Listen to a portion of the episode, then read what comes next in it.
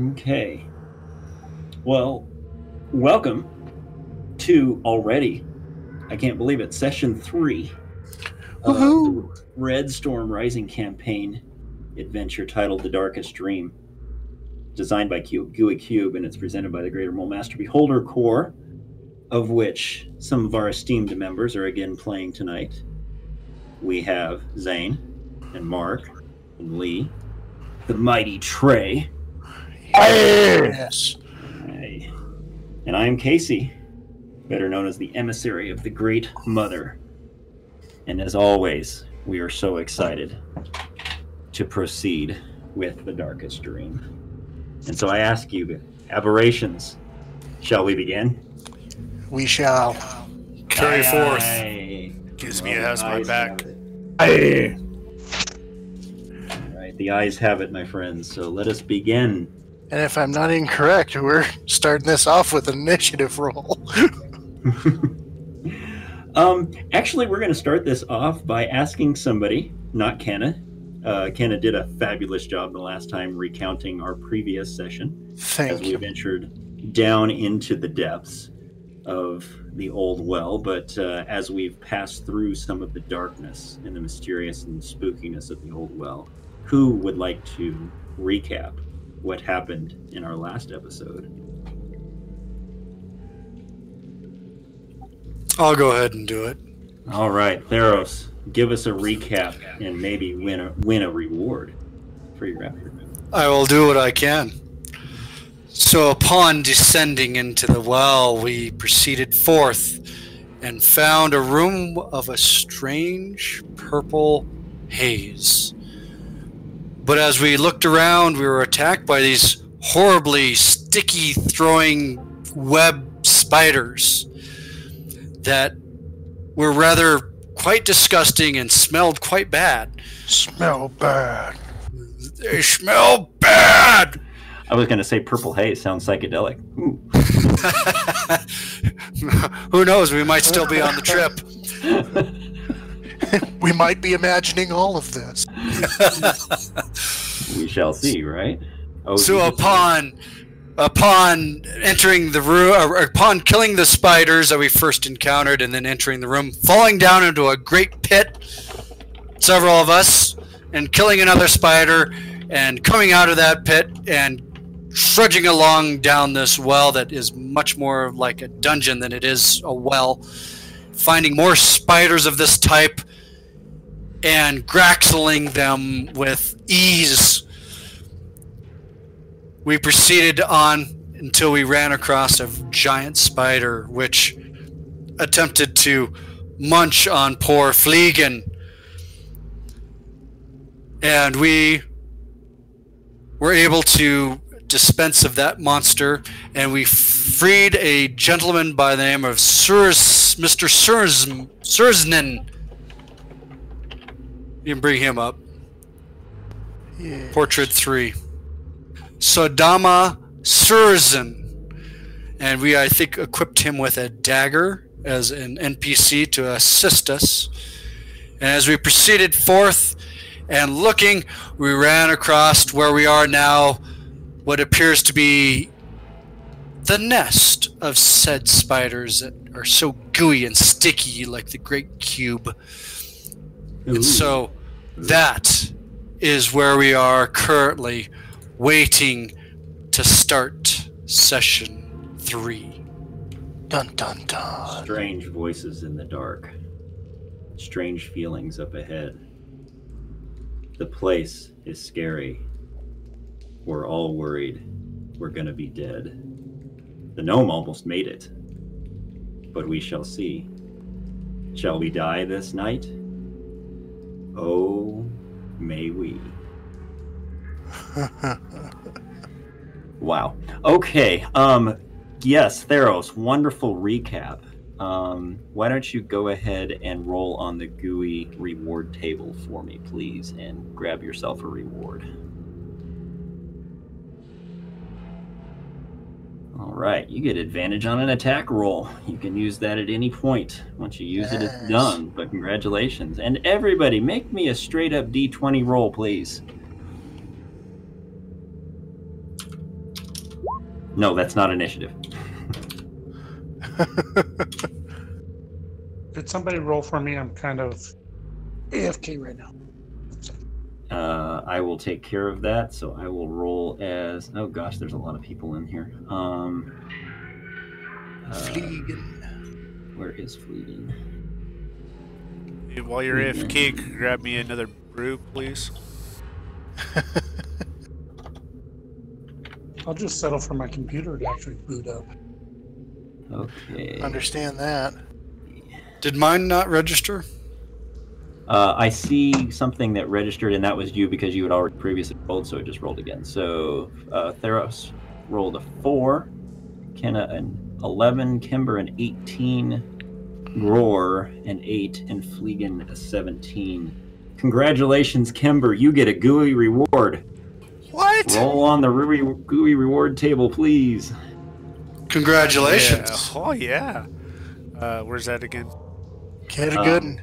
Go to your um, um, the collection tab, the tab to the left of the gear, and uh, you should see down in the bottom of that tab a table called Gooey Rewards, and you click on Roll.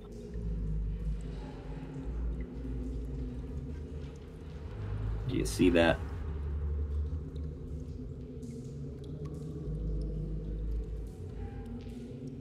Sorry, I just turned into a jungle gym for a little monkey right next to me here. Ah, yes. Welcome, welcome, little goo. my my monkeys are in bed, so. On my character sheet? No, go to your collections tab over on your left tool area next to it's to directly to the left of your settings tab. So over where the chat um, bubbles are, you go to the right and you find your collection tab. Yeah, top of the chat, t- uh, the chat chart. You're looking at the column on the left. You need to go to the right. To the gear symbol up on the, The one to the left of the gear symbol. Oh yeah, yeah, gear. I was thinking like gear, like equipment for your character gear. Yeah. When Yeah, I not talk about the control tabs, I'm talking about the right control windows where you see your chat. You have your chat tab, or you have your journal tab, or you have your compendium tab. It's called And not not on not on the settings. The one to the left of the settings. The, Finally the- got the it. three little light sideways. There there you go. Okay. Wow, you got a rare one. You got a fake. Whoa. what? Uh, that's see, it had to be timed just correctly. That's why I was delaying. I really knew all along what I was doing. Yeah, yeah, yeah. That's that's it. So you can basically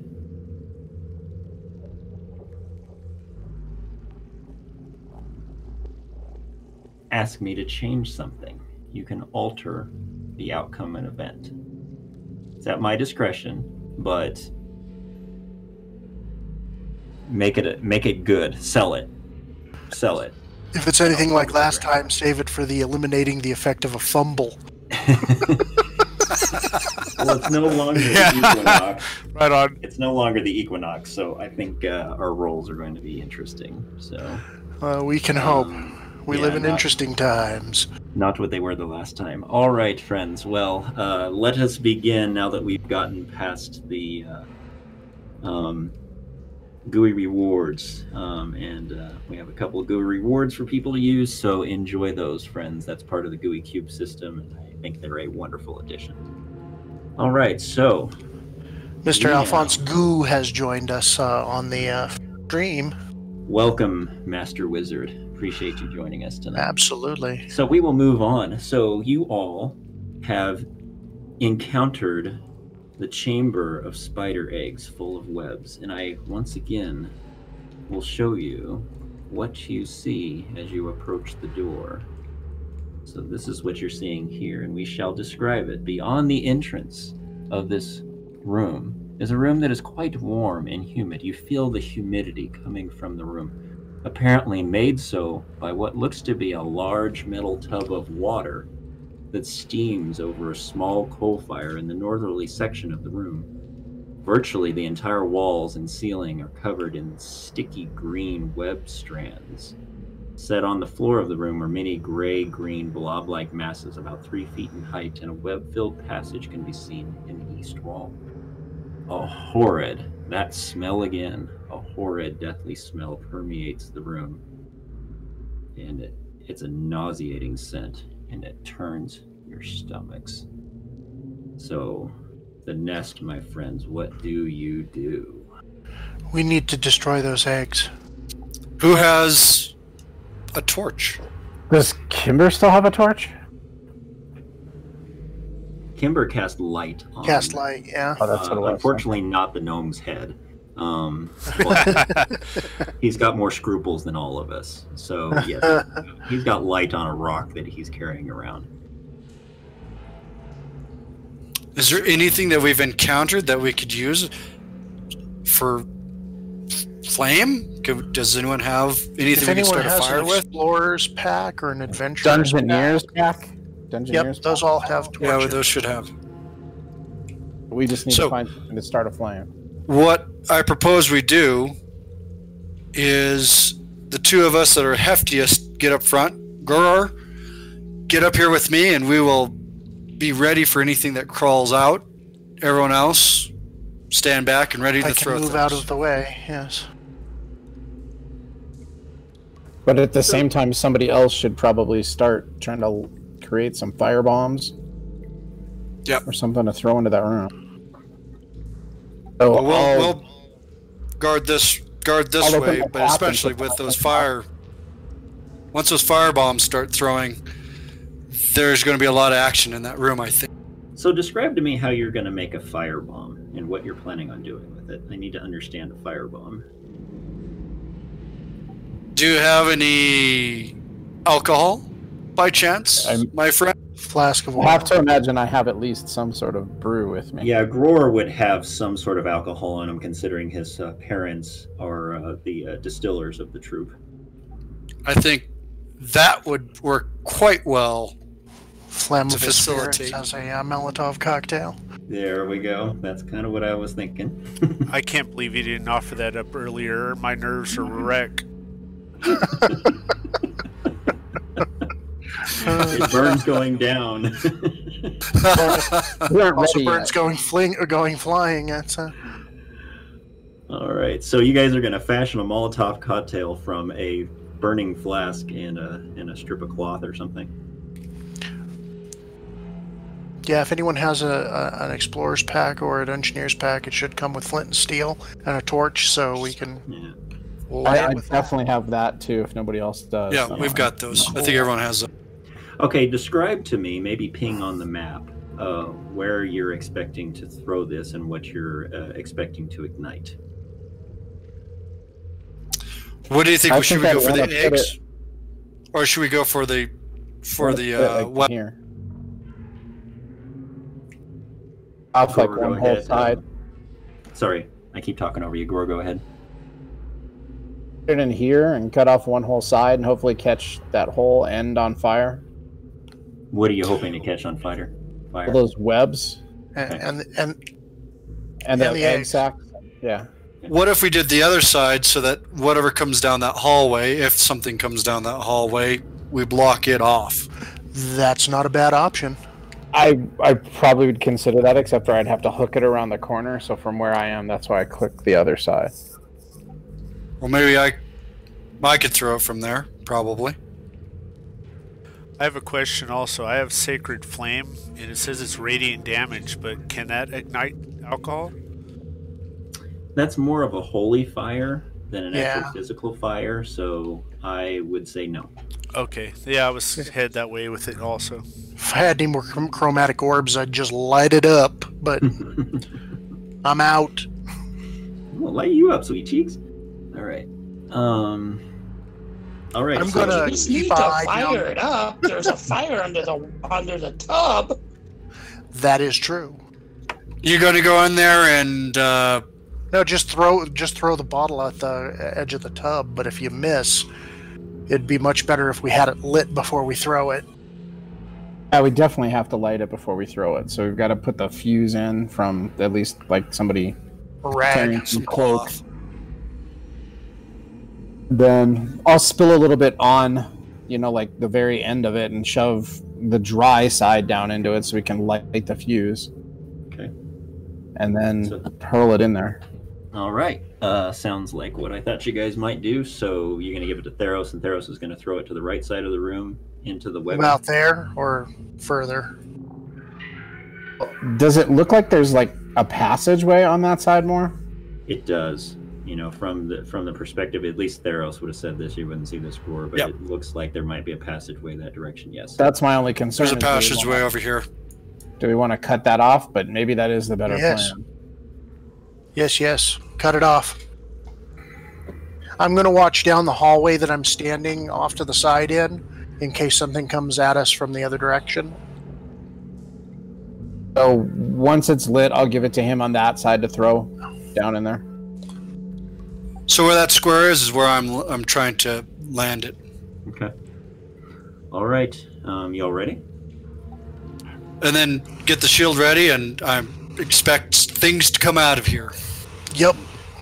All right. So um, if you're all ready, then Theros, I would like you to give me a sleight of hand check, please, as you throw.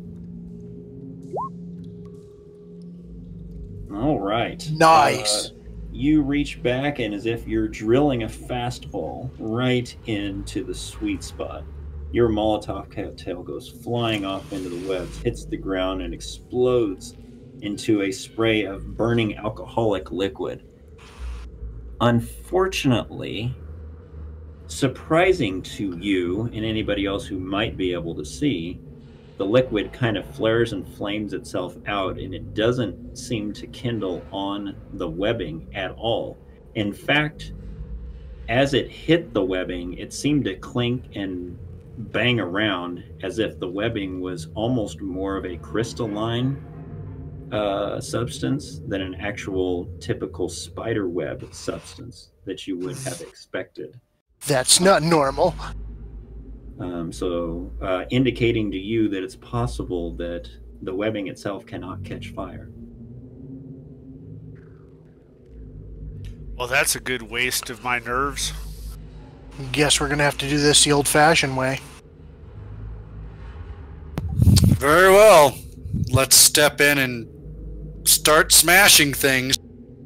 Bash them up. All right, Gror. Let's step in together. I hate spiders. Hey, Fleegan, get those daggers. Be ready. Get those daggers ready, Fleegan. All right. So, from what I understand, you guys are going to go ahead and step into the room and start trying to smash eggs. Yep, slowly looking for anything that's crawling on the on the uh looking for anything crawling on the the On the webs. Yeah. Okay. Give me a perception check, please, and go ahead and move your characters where they're supposed to go.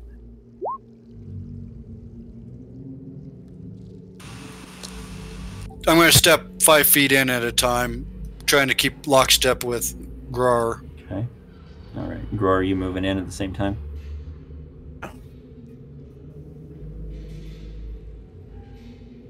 There we go.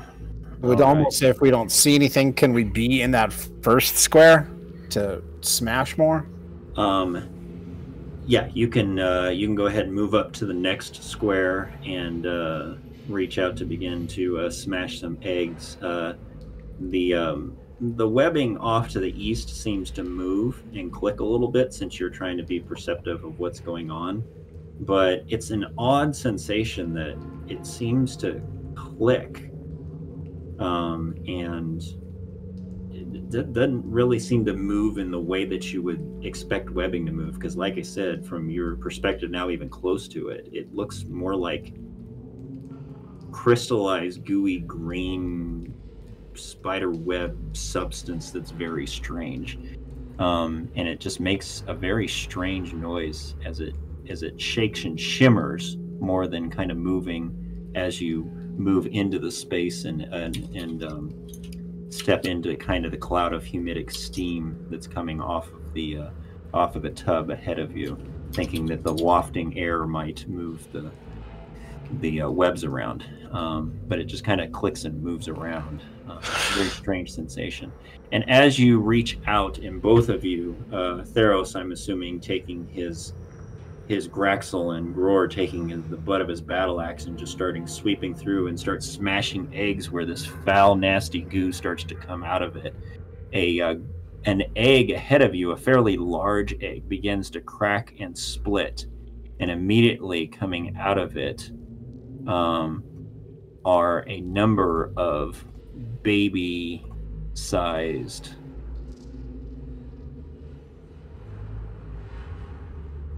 spider creatures similar to the ones that you fought down the hall previously and they descend upon you everybody roll initiative please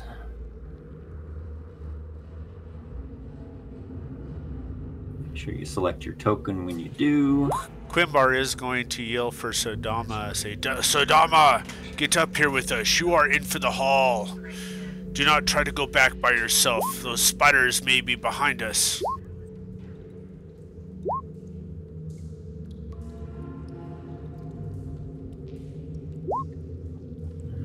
Right that is quite the roll Fleegan that's a Fleegan! there there we go folks we got a Wowzer. natural 20 right off the bat Yay, Control my Where's the- where's the fumbles? 20.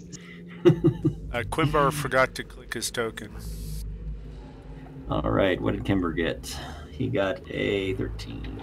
All right. Grower Kimber, uh, uh, what's your dexterities? I have a 14. Let's see, 12.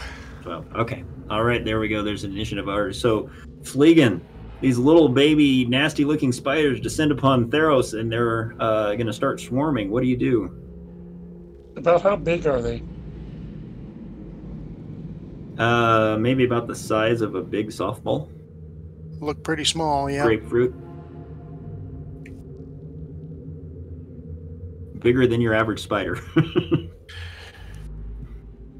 Thank goodness. All right, well, good. Small target practice. I will move forward and try to throw one.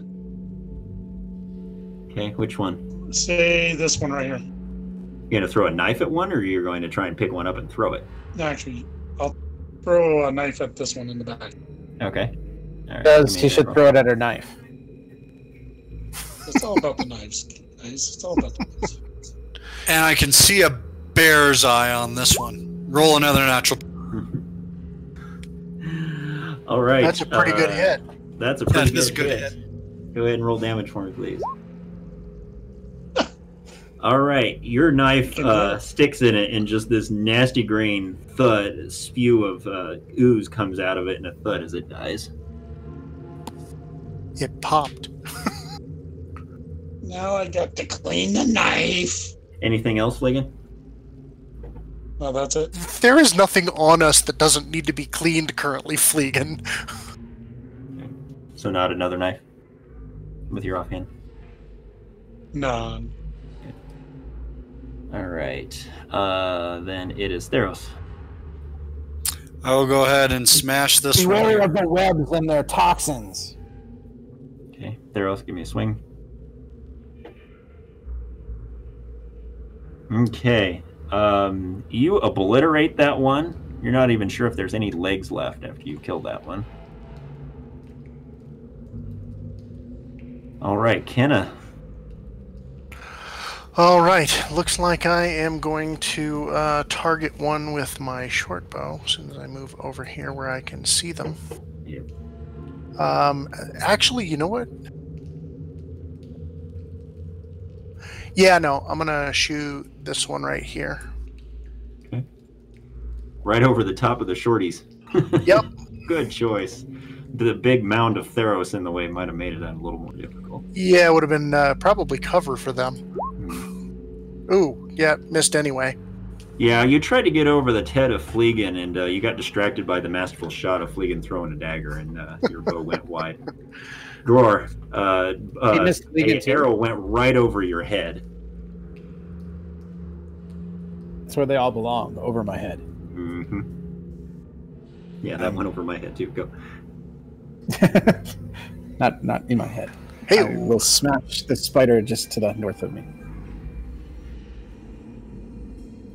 Um, I have my shield out from before this too, so my armor class is 19. Okay, I'm supposed to remind you of that, I think. thank you. All right, Nicely done. you smashed one of them for how much damage? I feel kind of inadequate. Yeah, it's dead. All right. Uh, One arm that time, brother. Yeah. That battle axe is wicked. All right, Kimber. Sodama, I said get up here. You're way too far back. Uh, it's uh, I, my head. I, okay, I'll I'll move up a little. That that. I'm- I don't feel good. This that smell. Uh, he's really woozy. He took a big hit in the head. I think uh, uh, Kimber is going to have to go back and kind of help pull him forward to keep him with the group. So that's what I'm going to do. I'll move back five feet, kind of grab him. I'm not going to be aggressive or anything. Just kind of sort of lead him forward, maybe another five feet. Okay. So basically All right. back to where I'm at, but bring him up. Yeah. Mhm. Yep. Okay, got it. All right then. Uh, the four spiders that are left uh, descend upon Theros and start crawling up on him. So, um, first one bites him. 14 does not hit. Second one bites him. Seven does not hit. Third one bites him.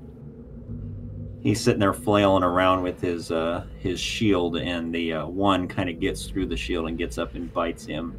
And uh, you need to make a Constitution saving throw, please. You take one piercing damage and one poison damage, and you succeed, so you are not poisoned. And then the last one tries to bite you and um, does not. So uh, you're able to kind of dance around and avoid most of them except for the one. Theros dancing is my shtick. The um and yeah. Um Oh, I forgot to mention too that uh, as they it descended upon Theros as they were breaking out of their uh, shell and they started to crawl up on him and try and bite him, they started screeching, letting out this unholy screech that you would not expect a spider to make. It's kind of piercing to the ears and it makes your skin crawl. Fleegan, you're up. Uh oh. Double uh oh. Uh, I will throw more daggers. And I will pick this one right here. Okay. As soon as I find Fleegan.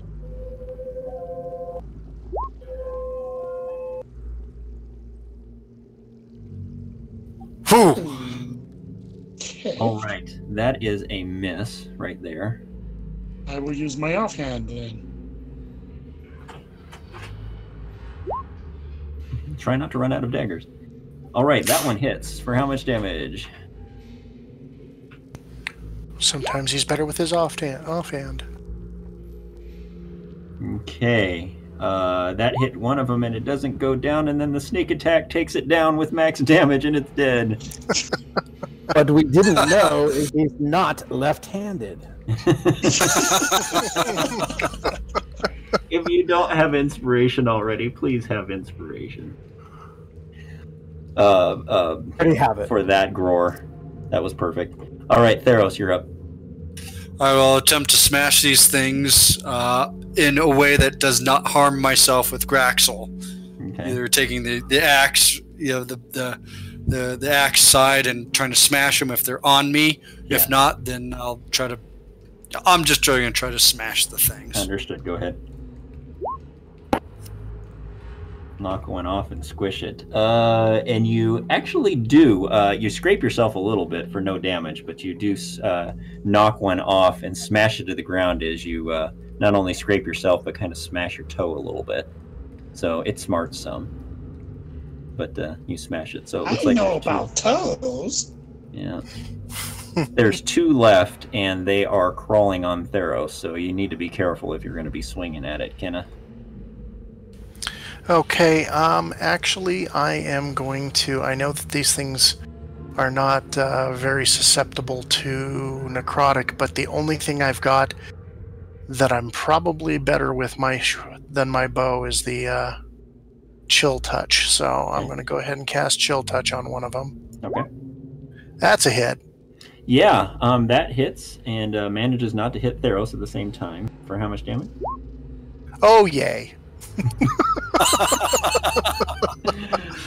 Uh, it screeches even louder as you, but it looks like it affected it. Good to know. All right, uh, Gror. Avoid actually hitting Theros with my axe. I'm going to smash one with my shield into him. Okay. Flat of the blade. Do it all the time. Just you know, playing around. We, we do this all the time. Um, I'm going to say you're proficient with smashing with your shield, so go ahead and just make a straight up attack roll, uh, as you would with your uh, with your battle axe. But um, um, it'd probably be an unarmed. Well, you know what? It'd probably be an unarmed strike. Uh, go ahead and roll a d20 and tell me what your what's your strength modifier. Uh, where's the Actually, just click modifier? just click on your strength. Just click on um, uh, an ath- uh, you know what? Click on your uh, athletics. Just give me an Okay. athletics check. Okay. We'll do that. As soon as I find that, we'll be right there. There it is. Do you have proficiency in athletics? Yep. Okay, perfect. All right. Um, yeah, you try and hit. I use my inspiration with advantage. You know, Okay, is that possible? go ahead. Yeah, use your inspiration. You can take that crit.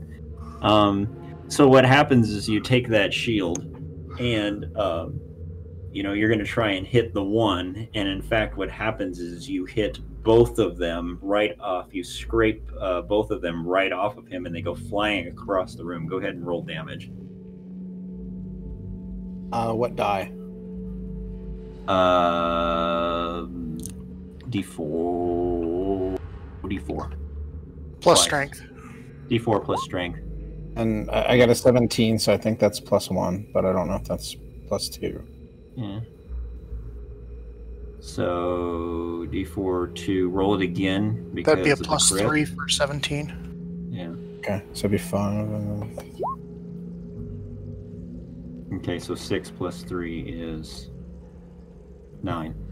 Yes, you managed to throw both of them across the room into the wall. Actually, we'll say one of them goes plop into the water, steams it alive, and it dies, and the other smashes against the wall, and you smash it dead.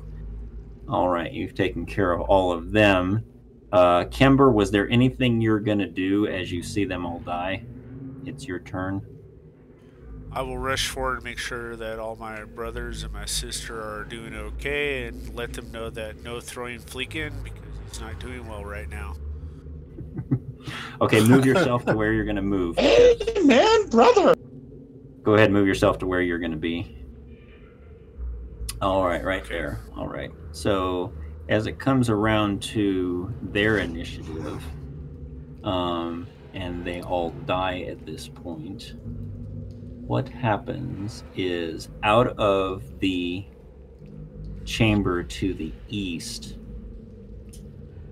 you hear the web start to kind of crack and crackle um, as something begins to make it something gooey, something large this way comes. And you see this coming through the tunnel. Oh my.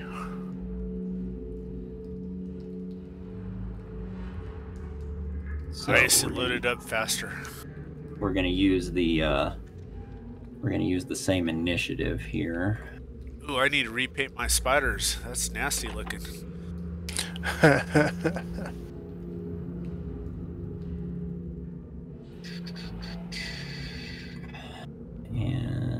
it comes. All right. And Mama comes to the party and she takes a look at you all and gets up in Gror's face and just screeches with a deep burling as green gooey webby ooze starts to drip from her maw and the multiple green eyes begin to appear in front of you um, glowing Can- with menace Can Gror either faint, die, or scream back with his intimidation skill? he can on his he can on his initiative if he wants to. Fleegan, you see this horrific image. What are you gonna do? Is it bigger than the other spider that tried to eat me? It's much bigger than the other spider that tried to eat you. Yes, and it's much uglier too.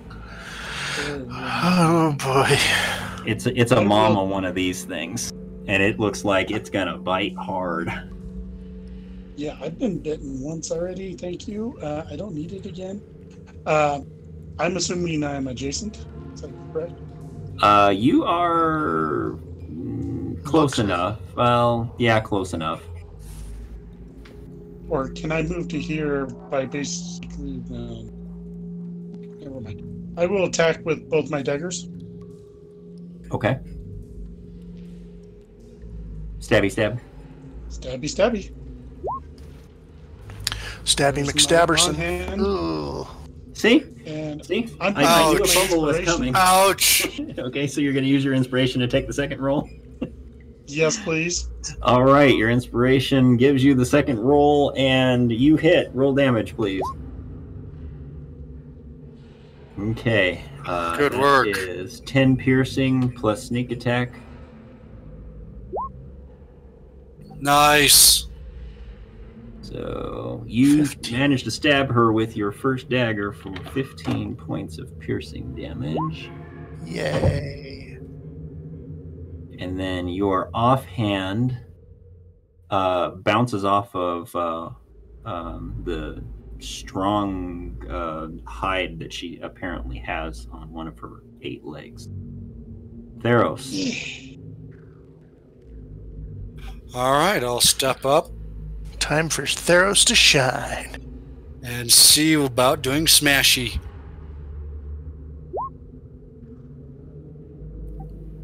Boom. All right. That's a Um, natural 20. Nice. Natural 20! That is a natural 20. That's a crit. I want you to go ahead and roll on the Crit chart. critical attack table. All right. You strike with a debilitating force. You'll actually roll an additional set of damage die above the critical roll. So you are not only going to roll your normal damage crit, but you're going to roll another damage roll above that. So my first one is 11, so I'll roll another d12. Mm-hmm. Ooh. So that's 23. Bravo, bravo. Um, so that 11, did that take into account the critical? I I can't no, that's just, it's just the, Okay. it was a roll of a 7 plus 4 for strength. Okay. So there is a 23 plus another roll. Another D12. plus another 8. So that is a 31. 31. So you take this beautiful axe, of which we're going to talk about here in uh, a short amount of time. you take this axe and you bury it right into the maw of which she was screeching at Gror. You're like, I don't know. You tell me what you said when you swung this thing because you meant business. Didn't say anything, just roared. Um, Theros steps up there and just lets out a bestial roar and just buries this uh, beautiful handmade axe into great axe into the maw of this ugly, ugly, ugly beast. And Only uh, I get to yell at my you brother. see, you see just just swabs of gooey ooze just go flying across the room as you cut a big old gash across its face, and it reels back, just screeching and screaming as it's throwing its head back and forth, and that ooze is flying around. Uh, make an acrobatics check, please, Theros.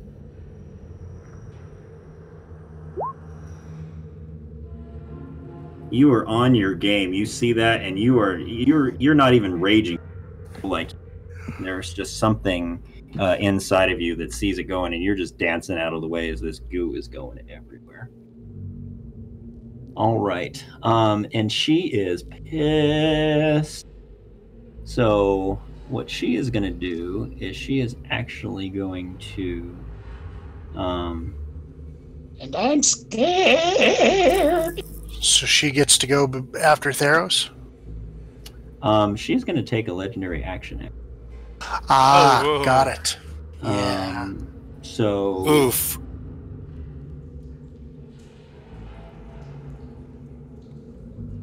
um, she's gonna reel back up in you, and she's gonna th- try and web you. She's gonna throw a necrotic web into your face with a crit.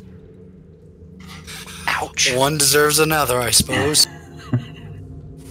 I thought the equinox was over. My gosh. Jeez. Um, all right, so she sprays you head to toe after you dance out of the way of the uh, of uh, the webbing. Um, she turns around, she sprays you head to toe with webbing. Uh, you are restrained at this point, which means you can't move. Uh, you can still attack though. You take two necrotic damage. I need you to make a strength. Or no, you need to make a. Nope, she just sprayed you. Okay. Yep, you take two necrotic damage. And you are restrained. Um, That's very degrading, brother. yeah. Be glad that she didn't bite you with a legendary action instead. All right, um, Kenna, you're up. Okay. Using my dancing and acrobatics, fine. I'm going to leap up onto the tub on the edges and shoot her. Give me an acrobatics check. Those Sure. edges are kind of skinny Yep. and wet from humidity. Yeah, you get up there fine. Okay. All right, and uh, yeah, uh, you do a uh, Lego move, uh, dance over and jump up on the thing, and very nimbly uh, straddle uh, both edges of it as you shoot a bow at her and hit her for how much damage? Six Sexy. piercing. Piercing. And Fleegan gives you a nice golf clap. All right, Gror. Slight bow. Sexy Legos. Uh, Gror's gonna charge up to it one step closer if I can enter that other square. Stomping on more egg sacs Yeah, go ahead. Okay. I'm gonna slam it as hard as I can with, you know, my axe, I guess, Okay. covering myself with my shield. Okay. Take a swing.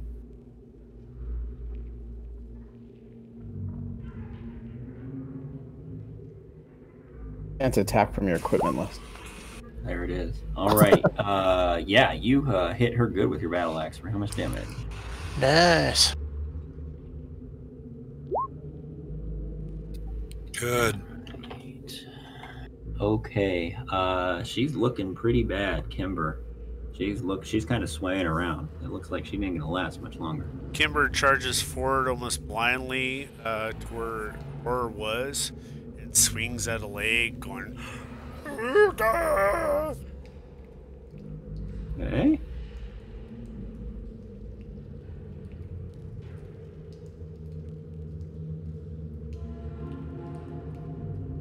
You take a swing with your mace there. Oh, yes. Um, you guys are having none of this. These Nice. Big nasty spider things are going down. So you take a big old swing and you just break it right across the side of her head, and her glowing green eyes go dark as she flumps to the ground dead. Woohoo! Wow, I think my eyes were closed when I swung too. It's usually Well done. most accurate. So I find it quite interesting that the uh, there's a little bit of an aside that the uh, you know the the, the standard uh, children of this uh, mama here uh, did pretty good work to you guys, and then you just massacred massacre mama. um, part of that is in in uh, homage to the fact that uh, Theros was showing his metal and just absolutely destroyed her. Yeah. Um, so, all right, well done. Well, uh, she goes to the ground dead. Um, and I ask you guys at this point, what do you want to do? Uh, I would like to tip over the uh, the water basin. What is it made of?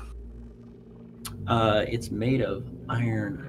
Yeah, it's uh, I don't know if we want to tip it over because we don't even know what it's it is. basically nothing more than a large dented iron bathtub. Yeah, can we can we stop them or at least gonna step out of the area? Because I don't know when they're gonna let me take a bath back at Yeah. home. You know, I might be Let's- dirty for a while. Let's destroy all the egg sacs first, too. Yeah, yeah. And Destroy then- the eggs, then turn the water over. Yeah, Oh, let's I- just I put need the fire out. Okay. I'll just use Okay. my water skin to put the fire out. Okay. All right. So uh, you guys are stomping on egg sacs, and you're able to smash the rest of them. They smell horrible. The gooey ooze smells horrible, but no more spiders go breaking out of any of them at this point. Um, We will Um, definitely need a bath. I say we stop at the stream or something on Um, the way back. I need everybody. Who, who's all smashing? Everybody or all smashing? Yeah, Not Fleegan. That he's too small to smash. Okay, he's all right. standing back there. Well, be on it. Be honest then. Who, who all? eh, Whoever is smashing needs to make a um, needs to make a acrobatics saving throw, please, or a dexterity saving throw. Not an acrobatics. I'm sorry, just a dexterity. Okay. We get advantage if we have acrobatics. No. I'm actually gonna be. Rerolled. I'm gonna collect our woozy companion back here, so I'll be moving away. Actually, I told you I needed a- advantage. All right. Uh, so as you're smashing eggs, uh, some of the gooey ooze that the eggs were actually sitting in um, and coming out of them kind of gets into your shoe and onto your shoe, and it starts to burn. And uh, so Kenna and Gror, you both take three points of uh, acid damage. Not poison, but acid. ouch. Yeah, acid. Yep. Yep, I have no protection versus that. Owie, owie. Okay. All right, and then after you guys have smashed, I jump in the tub. um, do you jump in the tub? Oh, oh. Absolutely not. okay. All right. So uh, you're gonna knock the tub over. You, you were gonna you coals, right? Let's. yeah, I'm let's, just gonna that- I'm just gonna use my water skin and and and douse the coals so that Okay. it's not. So you go Let's get everyone in- out of the room first. Okay. Everybody wants to get out of the room. Get yourself out. I'll move quite a bit farther down. Yeah, thanks, guys. Do you want me to do it? I will do it. I'm just worried about Sodama. He's kind of back I here. just thought of something too. Did we get Theros out of the webbing? I got myself out. Yeah. I'll, I mean, do you want me to roll Yeah. for it, Casey? No. Uh, Yes. um, Didn't know if we had to. I suddenly was like, yeah, wait. we we can we can help him with it. As long as we're not in combat. We can help him. yeah, you help him break it out. Of, You help him break out of it. Does fine. anybody have a nose? Can we smell what's in the barrel first? Because I'm not like this is going. Not tipping it over. I'm just dousing the flame. Okay. So Gror, you're gonna stay there. Uh, I was gonna help if need be, but I'll move instead. I think getting most of us out of, like, quite a ways out of the way is best. I'm gonna move to there and then just you know douse the flames and if Okay. necessary flee. All right, so you go to uh, dump your water flask into the coals and uh, Yep. douse the the coals, and um, it uh, hits it, and immediately the water just kind of evaporates into steam, and um, you you are arcanic in nature anyway because of your ability to use magic. You immediately realize that this must be a magical coal burning fire. Um, Ah. the water doesn't seem to affect it. Water's not going to affect it, guys. It's still going. It's magic. We Can tip tip over the water basin, can't we? Yeah, we could we could do that. Okay. I'll need some help with it. It's heavy. Well, Gror, do you want me to do it or do you wish to do it? Can I, I? was, I Can- thought it was can gonna Gror help or myself? You're do it either way. Can can one of us do it? The rest of us get out of the way. Is it, is it light enough that one of us, either Gror or myself, can tip it over? Uh, you won't know until you try. It looks Maybe we better try pretty two. heavy because it's it's it's a big iron tub full of water. That Let's just both do it so that About eight feet long and about. Well, let's get to either either side. wide. Let's get to either side and then tip it this way. Looks like a big watering trough full of water, and those are heavy. Trust me, and it's iron. Yeah. Okay. All right. Uh, your strengths, both of your strengths. What are they? 17. My strength is 19. Okay. Both of you give me a uh, strength uh, or an ac- uh, athletics. Give me an athletics check with advantage. Both of you.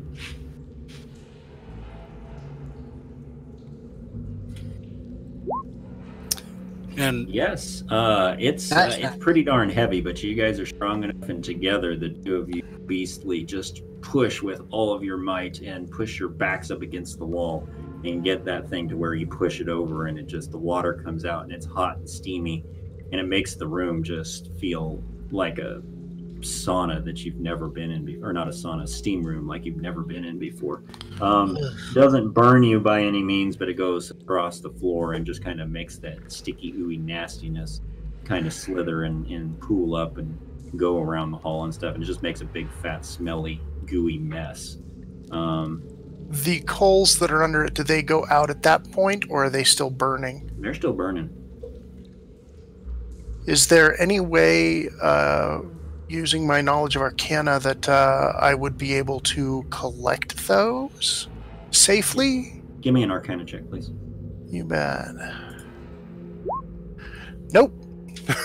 um, yeah, you look at them and you are not sure whether or not if you were to pick one up that you could potentially know how to do it without it burning you or do something arcana wise to be able to douse them. Um, Got it. Not knowledgeable enough about the magic used to be able. To. So. At this point, friends, what would you like to do? You kind of have a big, smelly, gooey mess all over the floor, but nothing's attacking. Well, we can Do go back down this hallway down here. I believe it opens up to the north, if I saw correctly, while I was standing over here. I think we should check the to room though too before we leave, like the the webbing and the ceiling and stuff, and see if we find anybody other bodies in it. Yeah. Give me a perception could- check, please. I agree with both of you on that. Alright. So I'll help We'll out. give uh, we'll give Gror the perception check with advantage, just because he's the one who mentioned it. And, Got it. uh, um, Thank goodness. yeah, uh, even with the advantage, uh, it doesn't look like you see anything that um, would be of interest to you. Still wasn't a fumble. well, Well, shall we So head back down the fumbles hallway? Again, I- going on. What about the check out passage behind the queen too? There's a passage down this hallway that leads up into that room, I believe. Do you think Father would want us to collect a trophy here? Perhaps poison from the Mother Queen herself? I'll leave it to you to do so. Uh, that's not what I meant. Do you, do you think? Not my kind of party. Yeah. All right. I'm not sure he would want anything that smells that bad. Well, I guess we'll check the Mother Queen's hallway after this one. Do you want us to go first? Gror, or do you want to go first? Do you want me to go first? And take both passageways, or I'll come out of the room and back. That's fine. Just can Yeah, I think we should stay together. So. We should stay together, but do we want Kenna to go first? No. Last time she fell down in a pit. That's true. I can't deny that. Gror, you want to go first? Sure. Or I'll go first. I'll move. we can go two by two in here. I think maybe right. Yeah, it's. Yeah, can we go down two by two? That'd be tight. If you want, I could throw my stone down the hallway and see if anything responds to it. Not a bad option. Sounds more fun, even, Kimber. All But right. landed in the intersection. So you're just going to throw a stone down there? You get it right here. Yeah, I'll move and then I'll throw a stone. Yeah, eh, where my brothers say to. Hopefully, it lands there. Okay. All right. Was that a lit? Your your light stone or just a Yeah, stone? my light stone. I'm putting myself in Light stone. darkness to see what's ahead. All right. Give me just a second here. Um, I need to find. Did you, did you pre pre pre prepare a uh, a light rock, Casey? I did not pre-prepare a light rock, but that's what I need to have. Um, so I am going to drop a light rock here. Oh, yeah, that's right. Okay, I need a light source. Give me just a second, guys. But I know how to do this, so I will do Yep. it. Um, Right on. uh, all right. Cool. Did that throw a light right there? Yep. Except for Looks it, good. it didn't really go north at all. Yeah, that's because there's a wall blocking it. We have to. We still can't see through the wall. Yep, can't see through the Right. wall. So I'm going to see what you guys see here real quick. Yep, you can't see through the wall. Let's move forward. What is Casey, it? can we go down two by two? I, it's a little bit wider than five feet. Yeah, yeah, yeah. You could squeeze down two by two. That's fine. All right, let's go down marching together. Gror,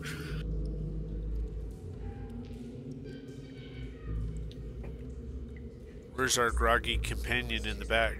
Is he following, or do I have to go fetch him? Um, he'll uh, he'll follow along with you there.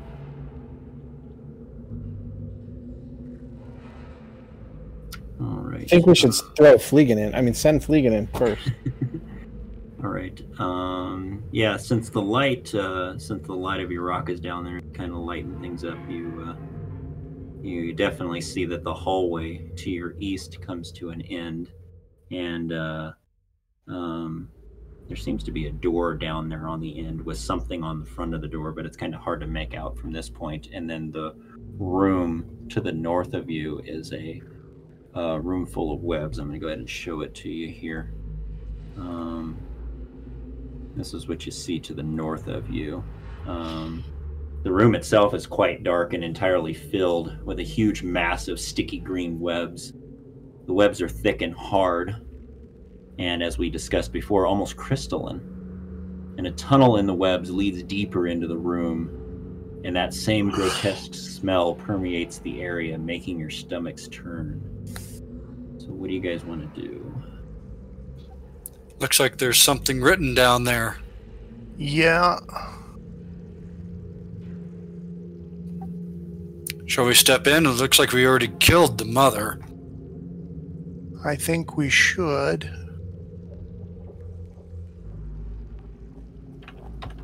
Go right ahead.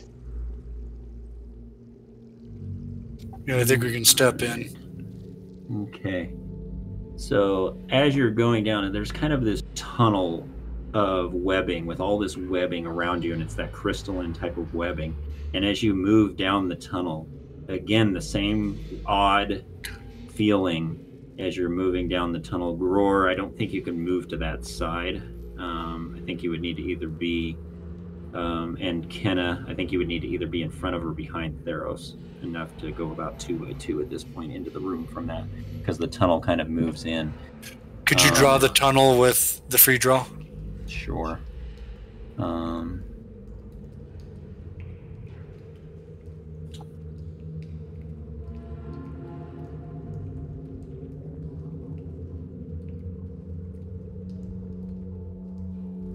okay, kind of does that.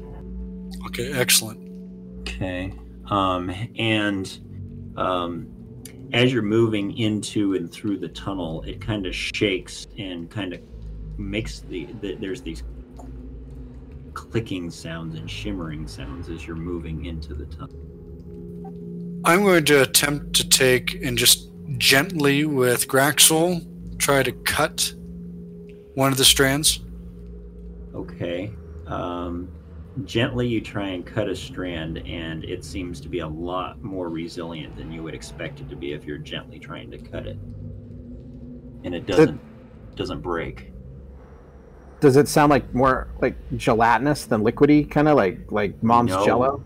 No, it sounds. Uh, it, it's not jello-y. It's um, kind of a hard clicking. Kind of like two sticks, like two Yeah. sticks hitting Yeah. together. That's a good. Yeah, that's a good description. But it's not gooey and it doesn't try to stick to us, right? As we no, step it down does not this try to hallway. try to stick to you as you move down the hallway.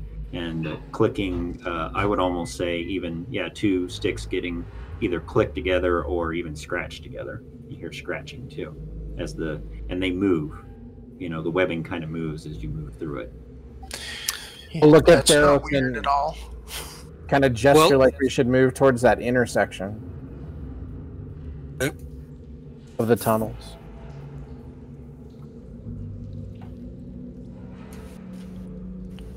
Anything occur in those five feet? No, no, nothing happens other than just that same strange. The webbing webbing is moving in weird. Yeah. Okay. Keep pivoting around. I assume the two tunnels match and we can see the body of the queen. Yes, you can see on down into the other room at that point. Farther down there. Yep. Yep.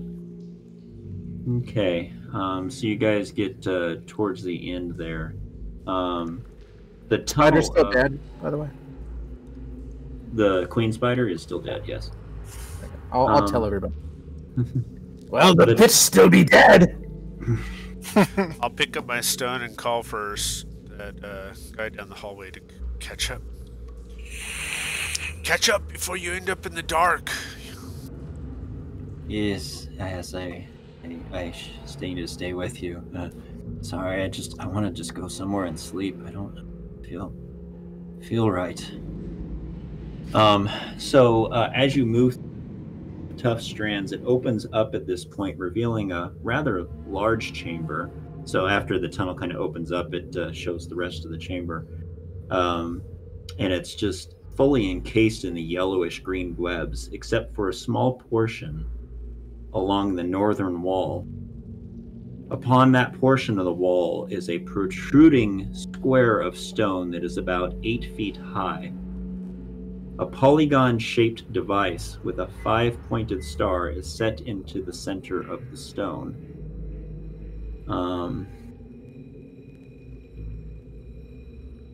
and uh, uh, uh, at each point of the star is a circular depression. Hanging from pegs on the side of the stone are five circular devices.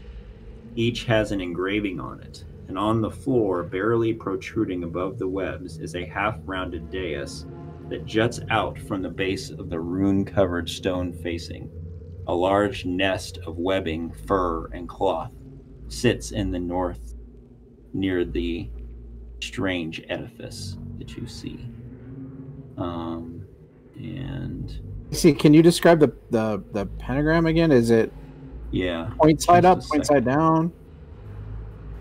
It's in the picture, and the uh, what we got from the skulls tells us how to put everything together. so that's what you see upon the wall. I was going to try and pull it up, and I was having trouble finding it, but there it is. So as I was describing it, that's what you see. And actually, the description is uh, is in the notes there. So, and if you want, what do you want to do at this point?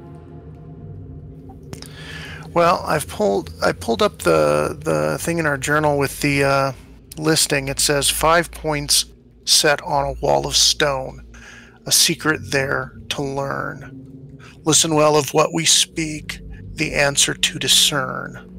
The highest place is day's dark night, her greatness over all. Um, Tells us where to So- put the pennants. it- yeah. along the right hand side. Yep. we have to put them in the right order. Of course, it also says, but one one mistake may you now make, a second will bring horrors fall. Choose poorly, and your death shall be. Choose well to hear the master's call. I'm not sure what Horrid's Fall is going to be, but obviously it's something bad. But Yeah, I have a feeling that a pit will open up underneath, and uh, we should probably tie a rope around whoever's putting the uh, yeah, putting Let the me give you a little more detail. Let me give you a little bit more about what you see. There are five circular depressions at each point of the star that have been carved into the face of the slab. Hanging from pegs on the right side of the stone are five circular brass tokens that appear the same size as the circular depressions. These are symbols engraved into the face of each. There are symbols engraved into each face of the tokens. Words are written on the top of the square device, uh, which you just read, and the tokens themselves uh, what's carved into them are the shapes of one of them is an eclipse, one of them is a skull, one is a river, one is a potion bottle, and one is a whip.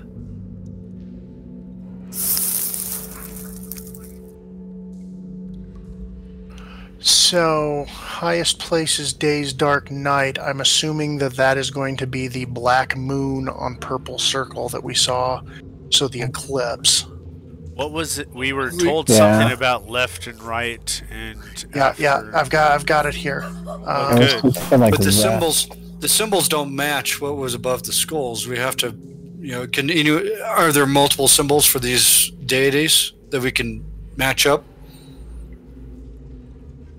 Well, they, they, they should match. What did they look No, like? they don't match because there's a whip. There's no whip in the other one. There's a skull, but there's no skull on the other one. The other one had two rivers, which appears to be the middle one here. If you take a look, the wall of the skulls is different than what are the hanging here. So you have to translate those. Yep. Yep, yep. I mean, I I think the waves could be the river, which was the middle one. Yeah. Perhaps, perhaps, perhaps they're hanging in same order as well, because the sun is the one with the moon.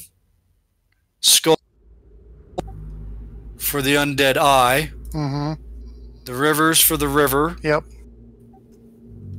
and it looks like uh, alcohol for the passion, and then a whip for the undead. I don't know.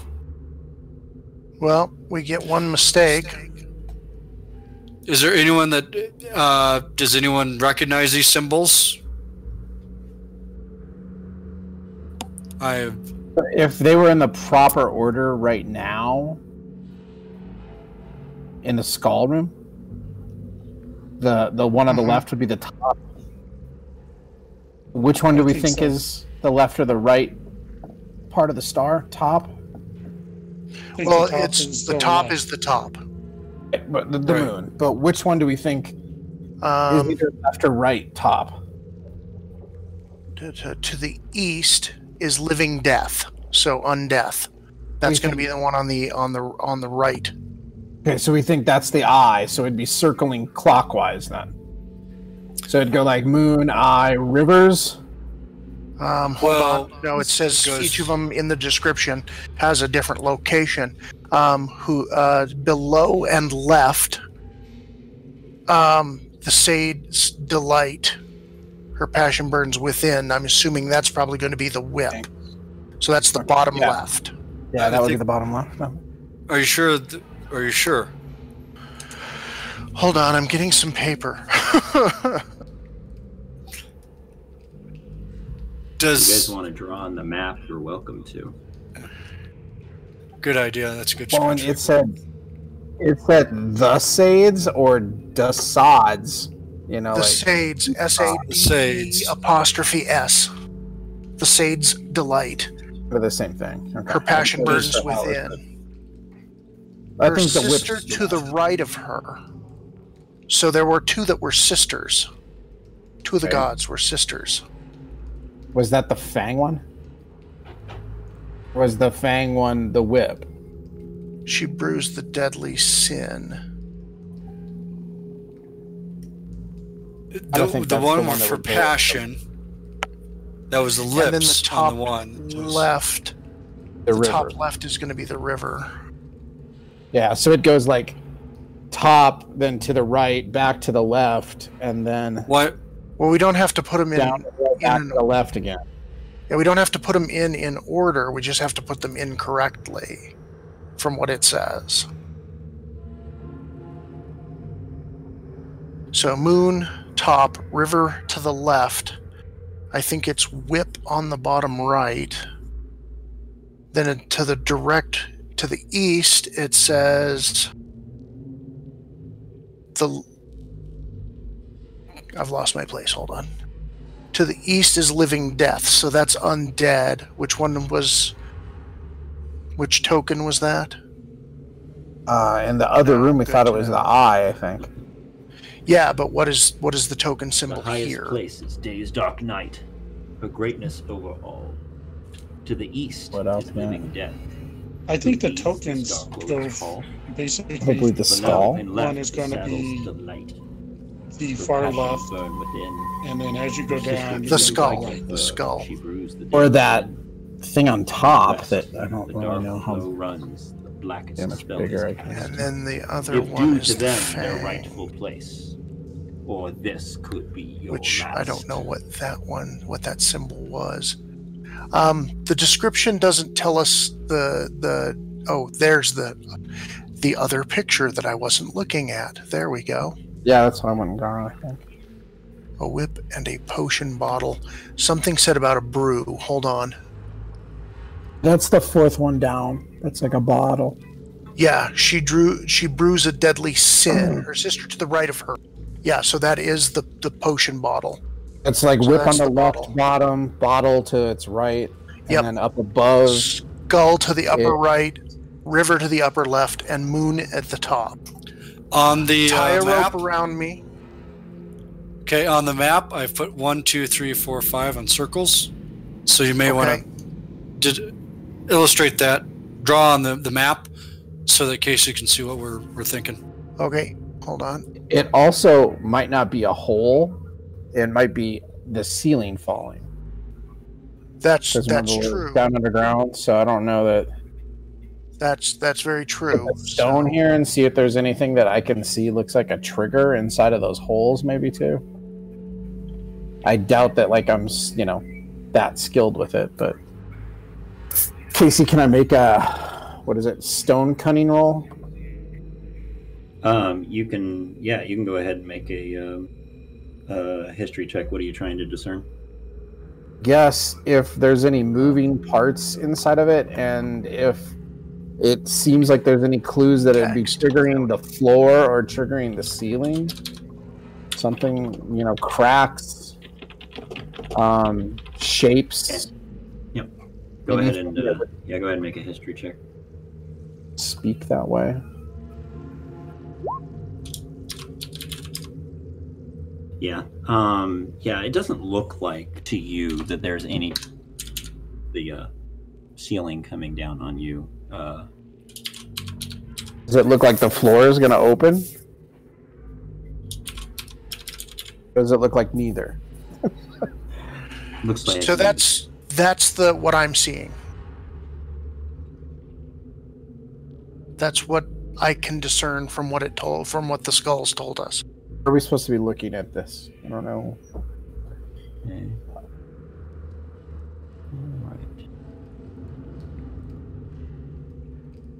Oh i see how you wrote it okay Um, okay. Um, okay. I follow what you're saying. So, you guys tell me what you want to do. So tie a rope around my waist. I will put them in. If the floor opens up beneath me, don't let me fall. Sounds like an excellent plan. Worked so well last time. Well, last time there was purple fog on the ground and we f- and I fell in. Right. Covering the ceiling over there too, Casey? Like the webs are even up there? Um, yeah, they're all over the place, so that's fine. Hang on I just help. a second. Hope hold the rope. So is the dais up here? Oh, sorry. Um, Like the the moon. Dais is right up here? Oh, right there. here, Okay, yeah, which is fine. right there. Got it. Um, so you're gonna go. I'll go ahead and move your token. So you're gonna go about right there. Yeah. Okay. Let's all get out of the room. The rest of us. Well, some of you need to hold the rope so I don't fall in the hole. Well, it's a 50 foot Can do rope, two right? ropes. Okay.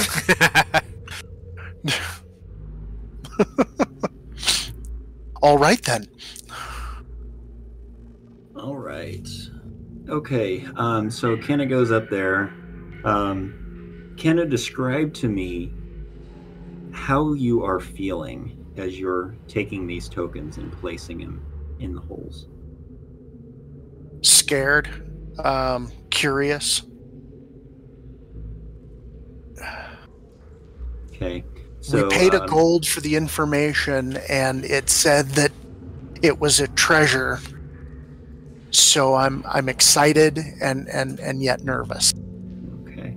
Your hands are trembling as you Mhm. grab the tokens off of the ring, Hmm. and you place the skull, or the, I'm sorry, you place the uh, you place the moon. I'm sorry. You place Yeah, and I'm going to place them in the just in case. I'm going to place them in the order the poem said.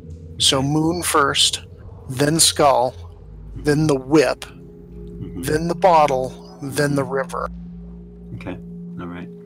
So um, your hands are trembling as you place the moon into place, and uh, you're expecting something to happen, something magical or something strange to happen as you press the first one into place, and nothing happens. And so, getting a little bit more bold, nothing came out to bite you after you pressed Uh-huh. the first one in. Um, floor didn't open underneath you. You grab the next one, and you're feeling a little bit more bold um, but the the hair on the back of your neck stands up as you grab the skull because the feel of that token feels somewhat nefarious, um, Hmm. being the skull, and you put it into place. And again, you're heartened at the fact that nothing happens as you put that one into place, and then you place the next one, The uh, whip. you said, into place, and and you put it in there, and again, nothing happens, and so you're you're like, well, I'm I'm I'm uh, I'm three fifths of the way there. You Yep. know, I, I don't Yep. want to die, and uh, you uh, confidently place the uh, fourth one into place, the The bottle, bottle. and uh, you kind of close your eyes for a second.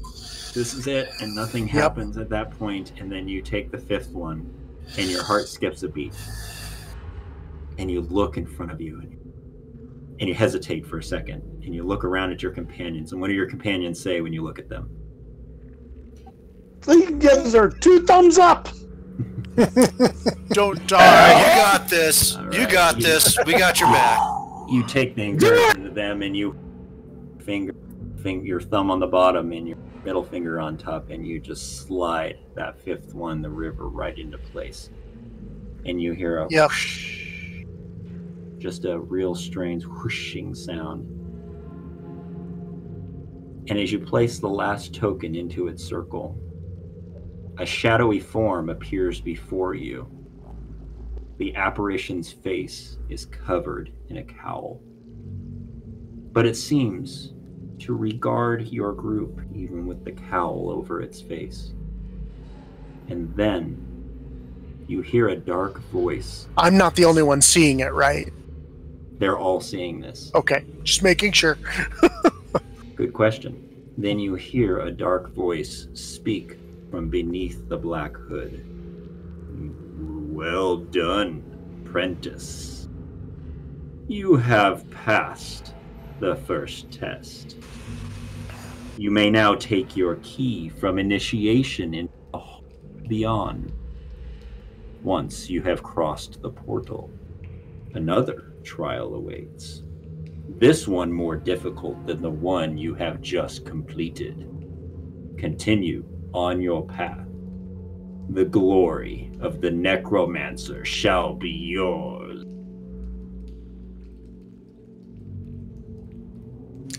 Um. Okay. Uh, And the shadowy Yeah. figure dissipates into nothingness at that point. I'm not sure we want the treasure that's can be found. Yeah. So what do you guys do? Um, Why I'm gonna. do necromancers need spiders? This is not what they described in that note at all. No, and and in fact, I'm I'm gonna see if there's any kind of secret door in front of me or anything that might. Okay, give me a perception check, please. You bet.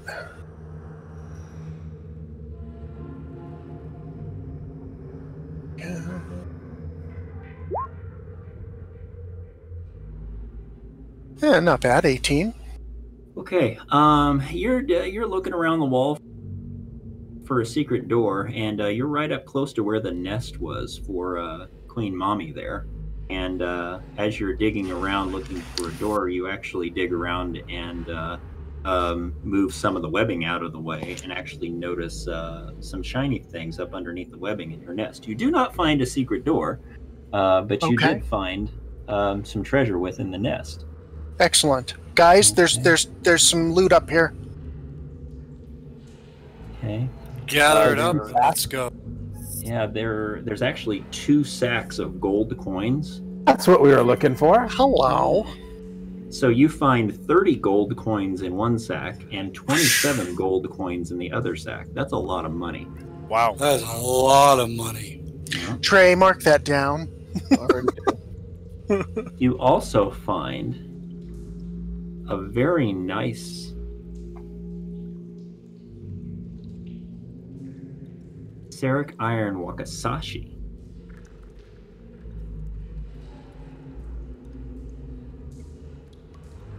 And you find a small box made of white wood, inside of which is a silver necklace that has a jade pendant on it.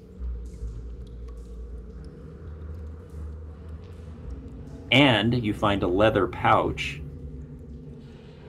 that has three lex, electrum pieces, three lex, and 75 cops, copper pieces. Wow.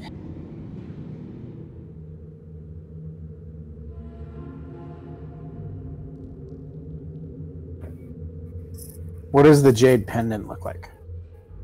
Um, it is uh, just a nice, uh, just a nice polished piece of jade.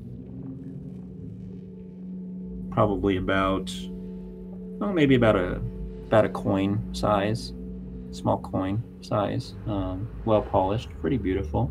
Um, the value of the silver necklace and the jade pendant would be pretty significant. About nine golds would be the value of it.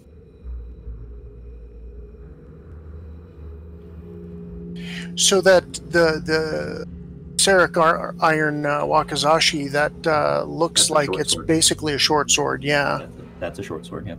Okay. Um, I I don't want to be selfish. I've already got a, a Seric Iron short sword. If anybody would care to take this as We could take it back and give it to the clan too. That's true, someone else in the uh, in the uh, That's a Hanatas little in the Blue Veil for me, may I think. may want it. What was that, Fleegan? It's a little too big for me, I think. You guys hear him okay? No, Yes, I think the yeah. spider bites have killed his voice for me. Hmm, okay. He says it may be a little too big, but uh, For him, yeah. okay. All right. So, uh, well, we will definitely take it back and decide what to do for with it from there. Okay.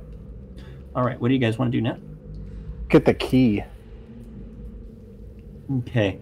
Uh, the interesting reference to the key, they were saying, here's a key, or a key. But what he said was, is that to take the key that you've been given um, and use it to go through the door at the end of the hall. Right. Well, you have no idea what he means by key because there was no key presented to you.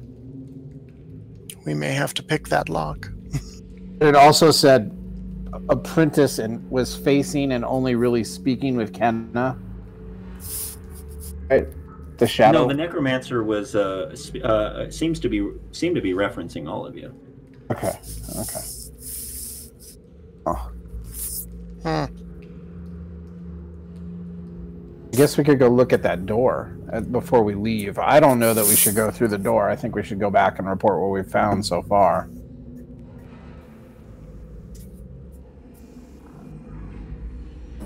If we can open the door. Oh. I don't know. I think it's a lot wiser to describe what we've seen. There's many with more wisdom than we have there that may come back with us or tell us what it means, at least. Yeah, that's not a bad option. Or we keep going and go through the door. I agree. More money. has brought us much luck. Perhaps we should not push it.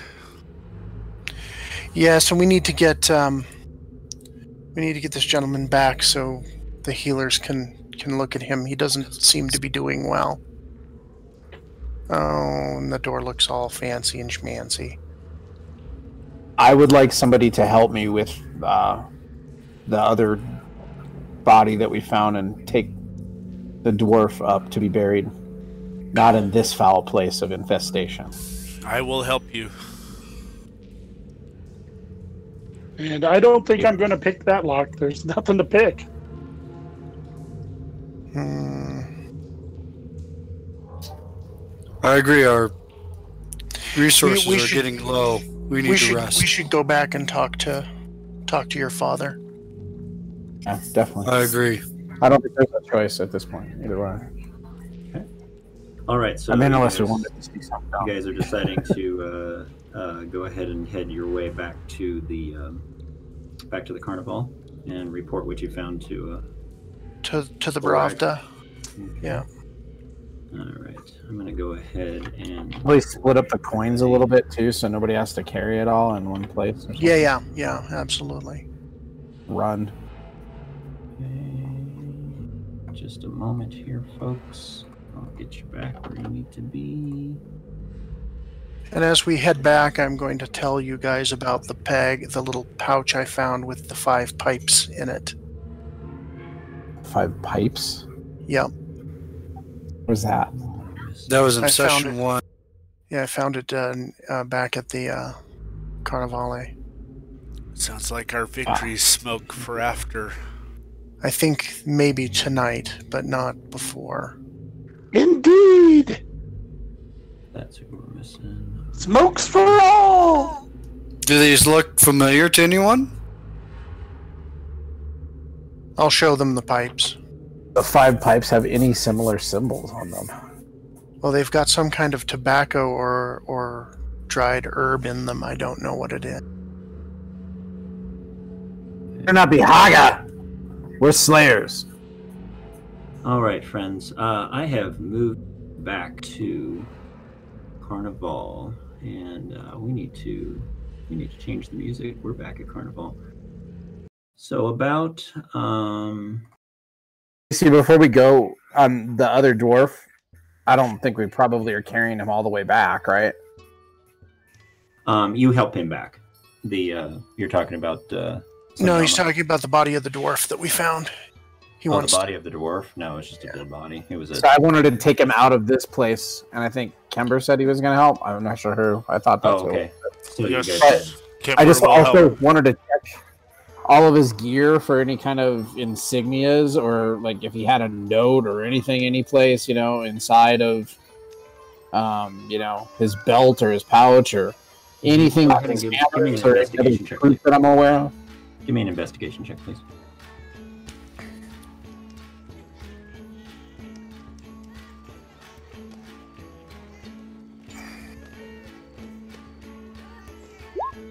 It was good, right? uh, not not not so good. That's really low. All right. Yeah, yeah. Um, yeah, you look around and you're just trying to find something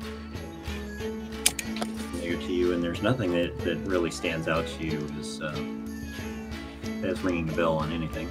Uh, seems of importance. Nothing that that shows his name or like a symbol of like a family or clan or anything like that. No, nothing at all, actually. So we'll I'll, I'll stay and bury him if you know everybody else wants to hurry back, or maybe we can do it faster together. But I just think Yeah, yeah. We we- we'll help. We will help. We're not going to leave you here by yourself. Not with drunken bear, fifteen foot bears run- wandering around. All right. or even uh, sober. So you guys are able to kind of pull him out, um, and um, did you say the desire was to just kind of carry him, carry the, the body back? It's pretty, it's, it was pretty desiccated, so it's not nearly as heavy as it would normally be. I mean, it got drained of its blood. I think we should just bury it. I would imagine. Yeah, yeah. Um, And say a prayer over it. All right, yeah, you guys, as you as you get back up out of well, back up into daylight, um, and you find um, you kind of find some depressions in the ruins of the the old uh, homestead that was there. That was easy to pretty much lay the body in and, and uh, cover it over with some stones laying around and stuff. So it doesn't take you but just a a, a moment to get him buried appropriately, so you guys can get back to Carnival. Um, you've probably been gone for, you know, after the rest that you guys took and stuff, you've probably been gone for, oh, maybe, maybe an hour and a half, two hours at the most. It's only about a five minute walk from, five to ten minute walk from where you were back, back to uh, Carnival. And, um, We need to talk to Borag in in private, so not in the middle of the carnival. Pull him aside. So, um, what you guys uh, uh, will want to go to is right up near the entrance to Carnival. I have uh, Borag and all of you uh, standing there with Borag. Yep. You see that point? Yep. Okay. All right, and Sandama's there with you. Um, and uh, he was the one who blessing for you guys to uh, leave your posts as uh, as security for Carnival for um, for the time being to go investigate the note uh, that you had found, and you come back and read him. And he's uh, he's just coming from uh, what seemed to be an argument at one of the payout uh, locations uh, with a with a customer of Carnival, and uh, you see him as you're coming back into into Carnival uh, to catch his eye as um, he's a, a, small man, much smaller than he is, a, as a mountain of a of of an individual, kind of kicking the dirt a little bit and fussing at him, and seems what dejected, and and um, you catch his eye, and he sees that, and he kind of holds up a hand uh, in in understanding that he'll be with you all in a moment, just to hang out for a minute. Um, but you see a, a smile appear on his face, uh, almost, uh, and Theros recognized this as a fatherly sense of uh, concern abated from the fact that you guys have returned, um, especially because you've been gone longer than he would have expected you to be gone. And uh, uh, has a, a few more heated words with this individual, and then the individual kind of throws his hand down and kicks a little stone in the dirt and kind of uh, stumps off uh, uh, upset. And then Borag comes over and he looks at you all and kind of shakes his head a bit after the encounter that he has. Oh, Renta Myzatis. Yes. Welcome. A sore loser, uh, Pravda? Oh, he seemed to think that he could, mm, shall we say, swindle us, but uh, we know better, do we not? Do we not? We are Carnival. We do. We're we are We are well known for our ability. Yes. So I, I put him in his place. He was obviously not happy about this, but, um, you know, we are who we are, and uh, we do what we do. So, my, uh, my Satis, tell me, you've returned, and oh, you have a companion with you. Oh, my, uh, good man. What Father, may we speak with you and Brian alone? Uh, Bran is uh, busy at the moment, but uh, what is it that you need? But I see here that uh, you have an individual. Uh, uh, what is what? What is your name, good sir? And um, Sandama looks at him and he says, "Ah, uh, Sandama Surson. Uh, these these young folk here, they they've they've rescued me. I, I thought I was going to die, but I am I am in their debt. Uh, they could probably uh, explain better than me, as my head is a bit foggy at this moment. But um, I, I, I will let them explain. But uh, you you have you have my sincerest thanks and gratitude for what has happened. He says, "Oh, I I think he may need a healer, Tell me. Borag. That's why I Oh. think we need. So Borag raises his hand The off, stout into, drink as well. off into the distance to the south, and uh, he uh, he yells out, uh, or he whistles. He lets out a, a whistle that you all are familiar with. Um, that uh, is a summoning whistle to uh, to uh, Anton when somebody is in need of assistance. And uh, you see uh, Anton, who is the the priest of the troop, uh, come running to uh, take care of uh, Sundama at this point. And uh, as Anton comes up to take care of him, Borag tells him to to uh, help this man out, and he turns to you all and he says, "My my Zatis, uh, interesting tide, tidings, uh, tale being told by this this man. Tell me, tell me, my uh, young people, tell me what what do you know? What has happened? What did you find?" We found a nest of very nasty spider-like creatures that um, had burrowed into the well. Um, and then we found this man cocooned. We fought many of the spiders. We destroyed their eggs and the, their brood mother. Spiders? Yes. Spiders. You. Wow. Pravda, if if I could add, it seems as though they were there to guard something. There were idols and so forth, and, and a, a test that we passed. But these spiders were maintained. Someone had cared for them and helped to grow them. They were giant, and they Yes. seemed to be perhaps more strong than a giant spider and more poisonous than, you know, something without the, the aid of evil we we've seen many weird things, including the shadows, you know, come alive and speak to us. Perhaps we should go inside before we talk more. Whoa, yes. Um, um, yes, uh, yes, we shall. And he ushered you over, kind of uh, back over behind one of the one of the wagons um, to kind of have a speak with you in private. Uh, and uh, before that happens, uh, Anton uh, gives some healing to to Sundama, and he says, "My utmost debt and thanks to you all, my friends." He seems a lot more heartened and, and clear of mind, but. Uh, I have some business that I am late for to attend to in Nevermore, so I must be going. But uh, if you're ever in need of uh, my assistance, and he hands you a little card that uh, has his name on it, um, a little chip that has his name on it with information about who he is, and uh, he is a somewhat a furniture salesman, basically. Hmm. Um, and says if uh, if you're ever in Nevermore and uh, uh, or even up in Darkenhaven, in the, the main city of Darkenhaven, and you're in need of assistance, be sure to seek me out because that's where he hails from. But uh, possibly if you're in Nevermore and he happens to be there, um, he might uh, be of, of help as well. So so keep that in mind, uh, my friends. I am in your debt, but uh, I, I must be off. I do not want to lose this this sale. Uh, that I had brewing, uh, that I had an appointment earlier today that I, I did not. No, no, please hur- hurry along your way, and we will. If we ever need your assistance, we will be in touch. Okay. All right. So um, he runs off uh, out of Carnival down the road towards Nevermore, and then uh, Borag takes you all over back uh, behind the uh, wagons and tents over here into kind of a shady area where you can speak privately.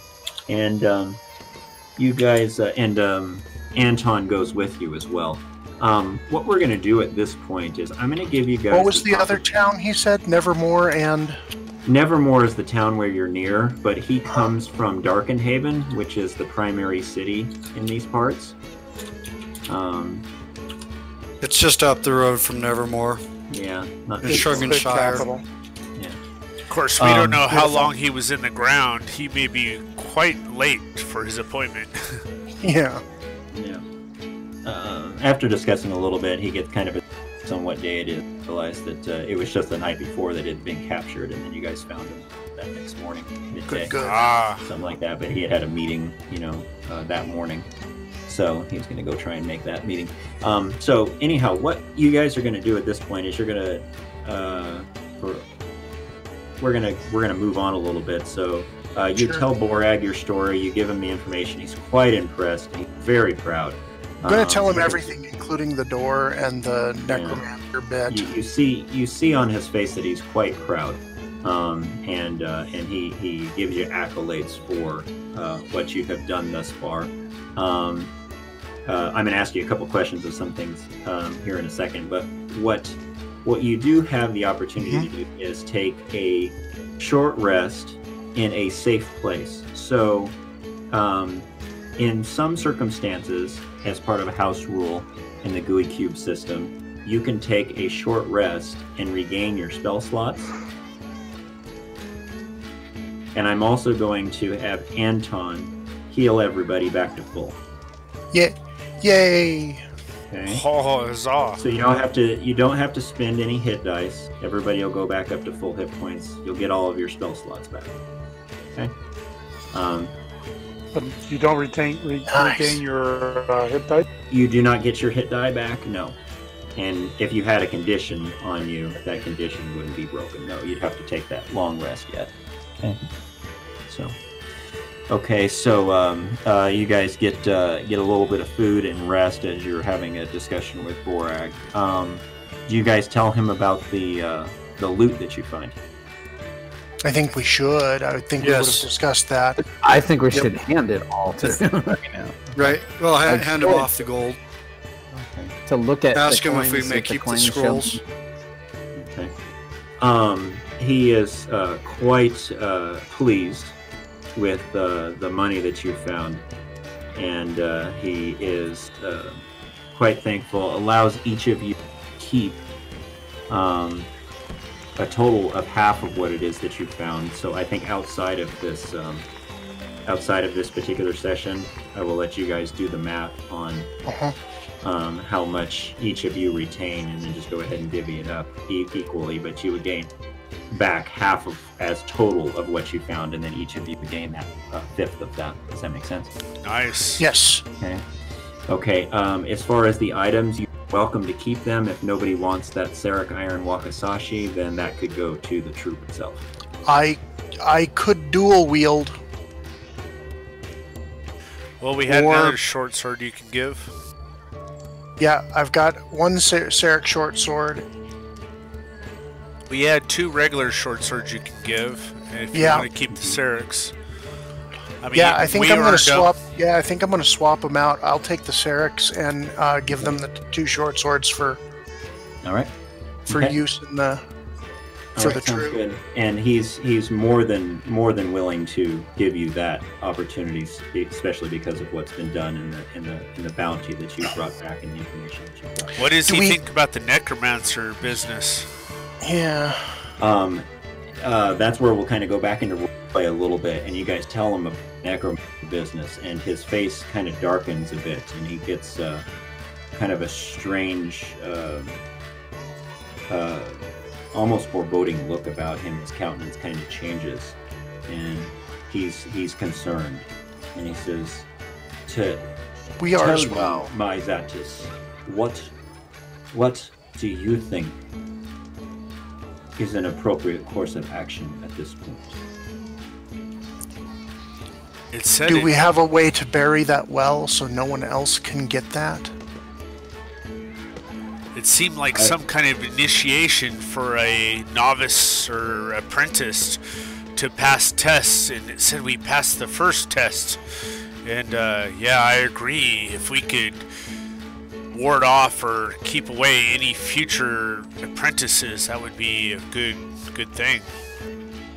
Kimber, you are quite astute, as I know that you are. You have always been, and you always will be. And yes, though I see the wisdom in your statement, I know that this is our last day of Carnival here, and we just do not have the time, and we're leaving anyhow.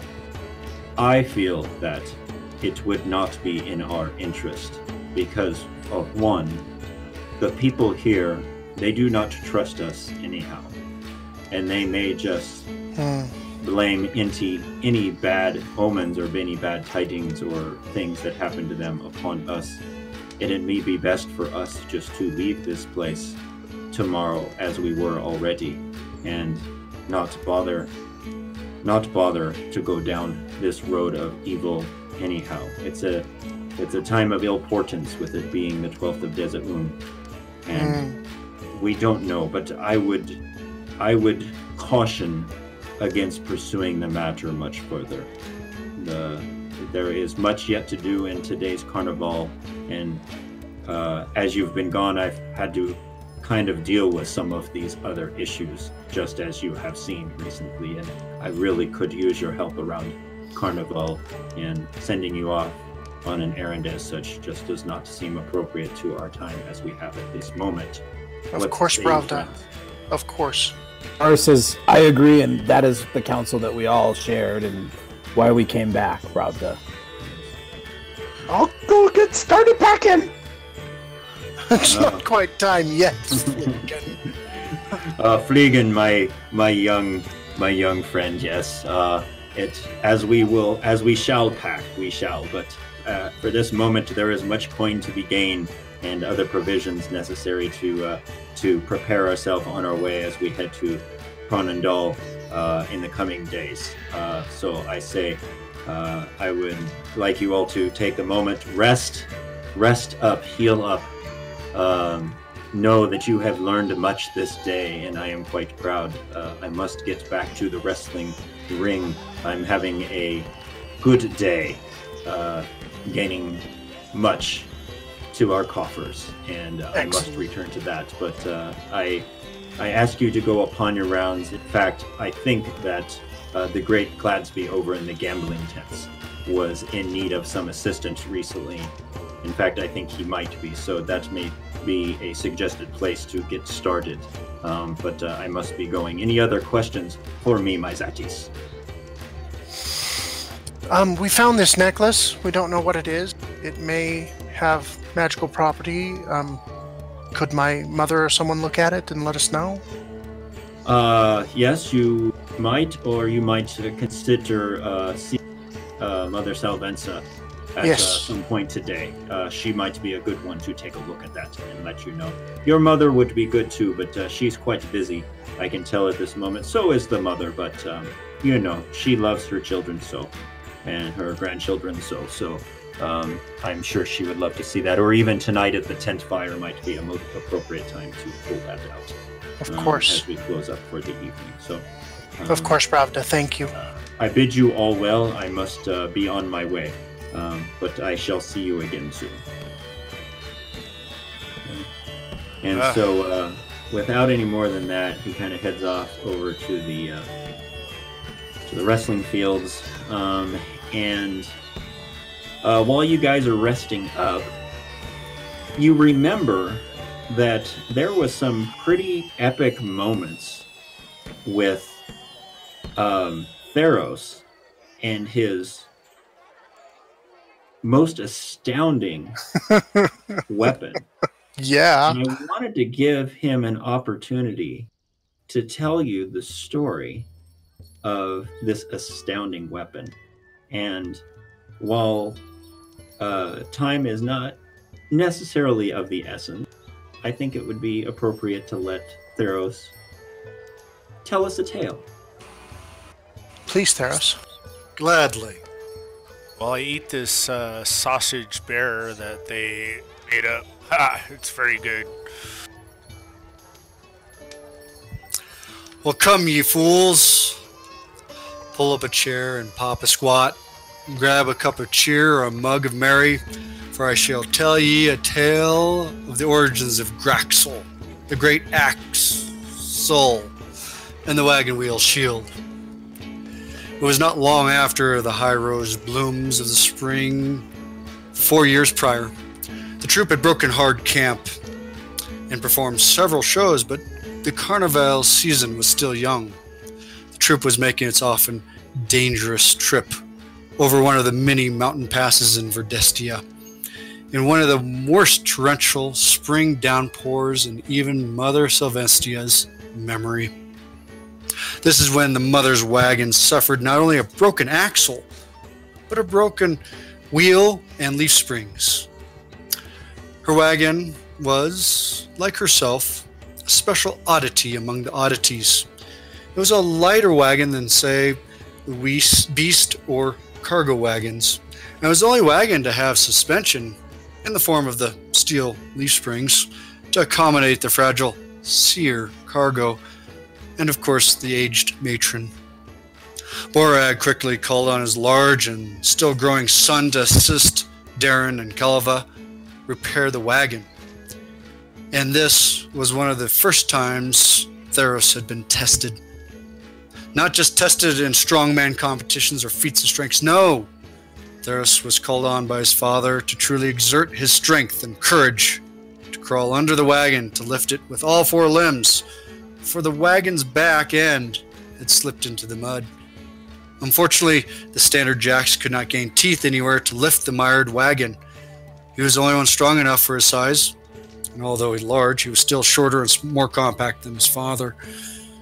Theros had used every fiber of his physical strength to lift the wagon, just enough for the others to gain leverage to use the jacks.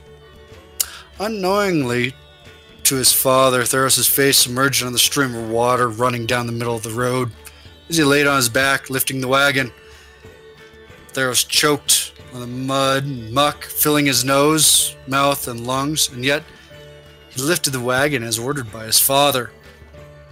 Theros save the wagon, the trip, but most of all, the next carnival. After jacks had lifted the wagon to a safe working height, the young brute slid from under the wagon. He was met with gags spitting out the earthly gunk, and his father's broad smile and prideful eyes. He considers that day to be his defining moment, between boyhood and manhood. When the work was complete, Borag, with a knowing smirk, dropped into his son's hands the broken axle. We Hanatos have little and must make use of everything we have. Make something of this. Theros took to his father's challenge, and he even grabbed the broken leaf springs and wheel. Already a plan for the broken parts had formed in his mind. And for the next three months, he worked and learned from the steels on how to bend the steel of the leaf strings into two curved semicircles. They showed him how to place an edge on the hardened steel that would split ironwood with ease. Next, he embedded the blades into the broken axle, secured them with two pins into each side of the base of the head of the new axe, and three pins to the axe's crown, fastened the two blades into one. Cray the blade taught Theros how to use the leather to bind and balance the new axe after he willed one end down to make it manageable to hold in the hand. Although not pretty, Graxel was surprisingly durable and agile, and repairs were always easy as they were standard wagon parts. With the leftover wagon, or leftover leather from Cray, Theros tied straps onto the broken wheel and made a makeshift shield. And although it was large and had large and wide holes between the spokes, the wheel defended well against slashing and bashing. Despite the equipment looking primitive and odd, Theros takes great pride in their representation of him rising to not one, but two challenges from his father that faithful day. And that, my friends, is the tale of Graxel. Well done. Well Ah, done. Very nice. I thought you all would enjoy that uh, as friend uh, put that uh, story together for how he created his uh, his wonderful weapon, and it has already shown its uh, its uh, wonderful abilities. To Yeah, it's amazing ability to hack things to bits. Yeah. So More uh, legs, more damage. So it uh, yeah, it does a lot for us. So Here, um, Theros, with take that, some bear sausage. You need your strength back. It's a pretty Mm, good recipe you sausage. threw in there. I like that recipe. All right, Theros, um, I would like you to go ahead and roll on table. That excellent work uh, earned you a reward. So go ahead and give us a roll. Well, thank you. Awesome. Looks like I've got two of those now. Yep. Yep, you got two of those. So Wow, uh, exact same thing. All right. So, uh, all right, my friends. Uh, from here, it's time for you guys to start making your rounds in Hmm. um, Carnival. And uh, Borag uh, said maybe you want to head on over towards the gambling tents and uh, see what kind of help uh, uh, the great Gatsby needed uh, at this point. yes. So, if you guys want to head over towards the gambling tents, um, Did you want to share the uh, the handout of Graxel? I did. Oh, I didn't see that go out to Did I not? Did you show it uh, there? Did you Did you guys click on it when I shared it? Haven't seen a share of it. I just put it in again. Did it pop up then? Nope. Okay, hang on Nope. a second. I am sorry. You know what I did? Um. All right, now I'm going to show it to everybody. Now does everybody see it? I Yes, yes. Okay. Um, that's something that I did not know that it would do, so I just learned something in Roll20.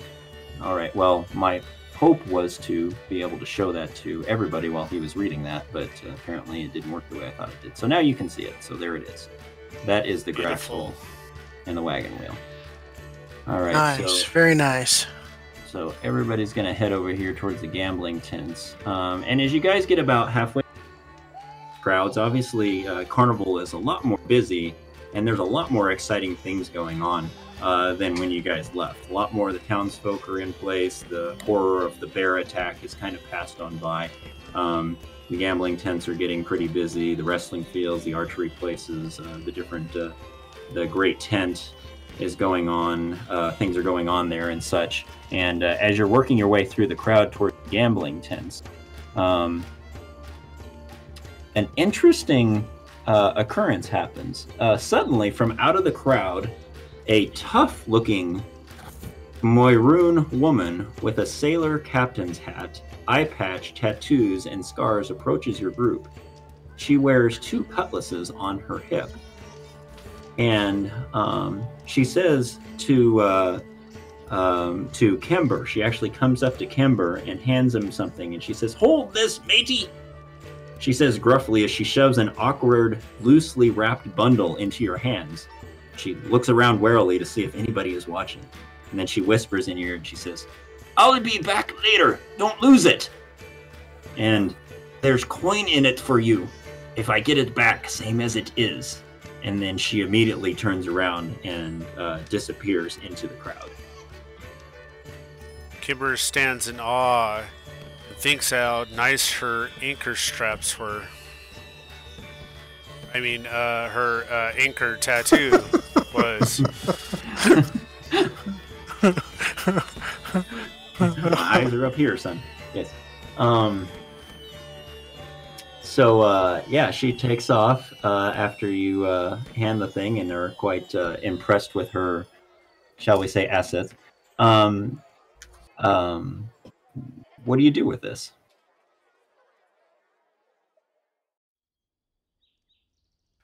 Well, af- after standing there for a while, I will turn to Kenna and say, Did you see that? Did I? Did you? Yeah. Oh, yeah. okay. Um, yes. That was very strange. Did I make a good impression? Um, apparently, there's something trustworthy about you that she saw. But um, what is what is it that she handed you? Ah, Kismia has come my way again. I just stood here and this beautiful woman came up to me. Very exotic, but beautiful. She had a nice anchor tattoo and she handed me something, said she would be back. And if I still had it, that she would pay me. Oh, you Yeah, I lucky dog. what is it? And he got excited. His anchor. I don't know. What do, what do I have? I show it to Kenna and all my uh, brothers. Okay. Um, what does so the you- package look like? You, you unwrap the bundle then, right? Well, I will look at the bundle in astonishment until someone tells me different. We should probably open it. Kimber, Kimber, snap out of it. It's just kind of a it's kind of a bundle uh, wrapped up and tied uh, together. It's a bundle uh, bu- bundle of uh, burlap um, wrapped up and tied together. I And there's, listen uh, to it. obviously uh, so there's there's something heavy inside. Hopefully, it doesn't cry like a baby. Uh, I will open it. All right. Well, you open it up and you find inside several several exquisitely made gold-plated tools. ah! Uh, they include a sextant, a pocket watch, a compass, and a hand telescope. Um, Had to have a actually- sextant in there, didn't you? I was about to say it's a beautiful sextant. Of course, and we have no bards with us. Oh, Boys, boys. Yes. Um, so the items look like they might be quite valuable considered they're plated in gold. There was four. Yeah, there was a uh, um, a sextant, a pocket watch, a compass, and a hand telescope. Well, I would uh, bundle those back up and hold on to them. I do if they belong to someone other than her, we can take care of that. But the, the um, value of the items caused me to look around to see if anybody is eyeing us as we're looking at the items. Um, go ahead, give me a perception check, please.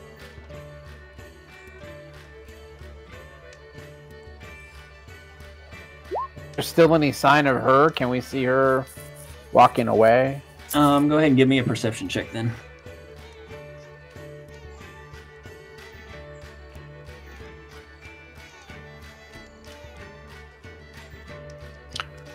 these all right. items do appear to be something that a sailor, which she looked like, would be in possession of. They just seem to be Um, rather Kimber- valuable.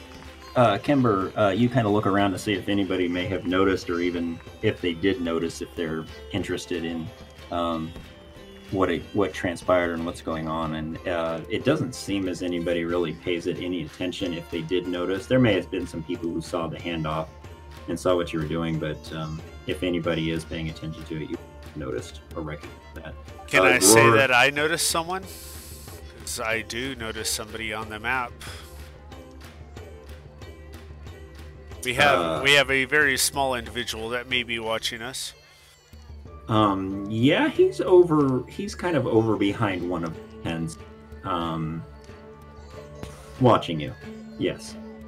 Um, I thought Medley. so. I thought so. Hmm. yeah. Um, and uh, uh, but uh, he- Are there any? Go ahead. Yeah, he's off there, and uh, he sees you look his direction. Um, so uh, I was gonna respond to Gror. Uh, he was looking to see if he could see um, the Moiroon uh, sailor uh, again, and uh, she's kind of short enough to where she disappeared, and he doesn't seem to to spy her out at this point. She disappeared off into the crowd somewhere. Hmm. Are there any other sailors? Anyone in sail like like sailor uniforms or outfits? Um, not in the near vicinity, no. Not anybody that you see within the people around around you. We miss any kind of pirate ships parked outside on the road or anything like? No, though you are relatively near the coast, um, where you're at in the field right here isn't nearby, so no. Large wheels, as pirate ship, unusual as it might be? Okay. giant wagon wheels on the on a on a boat. So, Is it at all normal for somebody to be blue? um, Moiroon, Moiroon are blue. They're kind That of is they're, their they're, race. Yeah. they're water folk. Um, they're often sailors, um, but they're a race of people from the water. Um, they would be a, a- an- analogous to merfolk in lore, in our in our lore, But without the tails. but without the tails. Yes, and they're sh- somewhat short in stature, um, but uh, they're uh, yeah, they're an interesting race, and they're blue. Yep. So, all right. So uh, that. I guess we continue continue on to the gambling tents. Head on to the gambling tents. All right. So I will tuck it in my tunic and then tighten up my tunic and belt to make sure it doesn't slide out or I lose it in any way. And I'll even wrap my arms kind of around my waist, holding onto the clothes so that I don't lose any of the items. For I can't wait till she returns. And I'm going to actually follow Kimber just to keep an eye on him um, slightly from a distance to make sure nobody tries to lift it off of him. Okay. All right, sounds good. Okay, so you guys are heading uh, over to the gambling tents there, um, and uh, uh, Borag had mentioned that maybe it would be good for you to head over to the Great Cladsby's tent. Um, I'm going to go ahead and show him to you real quick because you're very familiar with him. Um, you've seen him before and, uh, and worked with him from from a young age, obviously, and uh, he's a man uh, who's very uh, very gifted in uh, running the gambling organization that the, uh, the Blue Veil Troop uh, uses to, shall we say, profit from those who might uh, put their money down uh, in these places. Um, and um, uh, you go over to his tent, and there seems to be a gathering of people around the outside of his tent, uh, observing what looks to be some fairly large uh, individuals getting into a bit of a scrap. Um, and um, they are uh, tall, lean men with orange skin and purplish hair. And um, they seem to be trying to throw each other to the ground, kind of grumbling and yelling at each other. Following behind them is the small but ever dapper figure of the great Cladsby. And he looks over at you as you guys kind of come up into the area and he kind of gives a sigh and motions you over. Um, you guys go over to him as these others start to kind of they're they're, Yeah. they're fighting go- about something. I'll go over and grab them both by the cuffs of their shirts. Do they look like Sarth? Uh, they do, yes. They are actually two Sarth individuals. Hmm. Um, um, so Theros, you're going to go over and try and separate them. Yep. I will back him up. Okay. All right. Um, so go ahead and move yourself into position over there. So Theros, you're going to try and grab each one of them. Yeah, their shirts to pull them apart. Grab each one of them, and try and pull their shirts apart. Okay, that's interesting. Um, so I'm going to go ahead and pull up grap- rules for grappling.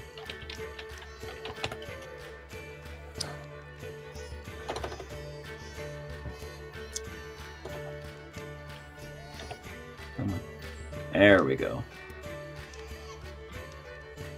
Okay, copy here. Post this here. All right. All right. So when it comes to grappling, um, if you want to grapple somebody, they must be no more than one size larger than you. And these are men, so not more than one size larger than you. and using at least one free hand, you try and seize the target by making a grappling check. So you're going to have to do one for each one of them. So what Okay. you need to do is I need you to make a athletics check versus a choice of theirs. Um, and we will see if you grapple the first one. So you make an athletics check versus his strength. And uh, you go to grab him, and in the scuffle that they're doing, he bounces against your arm and knocks it out of the way. So go ahead and try and grapple the other one. All right, you go and try and grapple him. and Flips around uh, and just uh, tumbles out of the way as you try and grab him as well. Um, Kenna, you said you were trying to back him up. Yeah. Um, what did you do when this happened? I'm like, gentlemen, what is going on here? Um, they ignore you. Oh, no, they don't.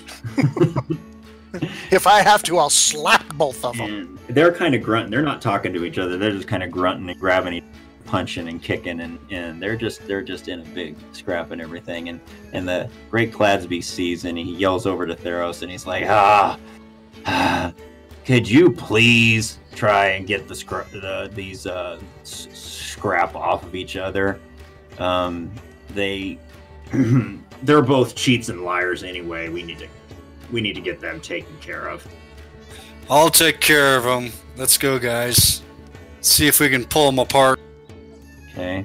So who wants to go first? Or is everybody going to kind of jump into the fray? Who wants to go first?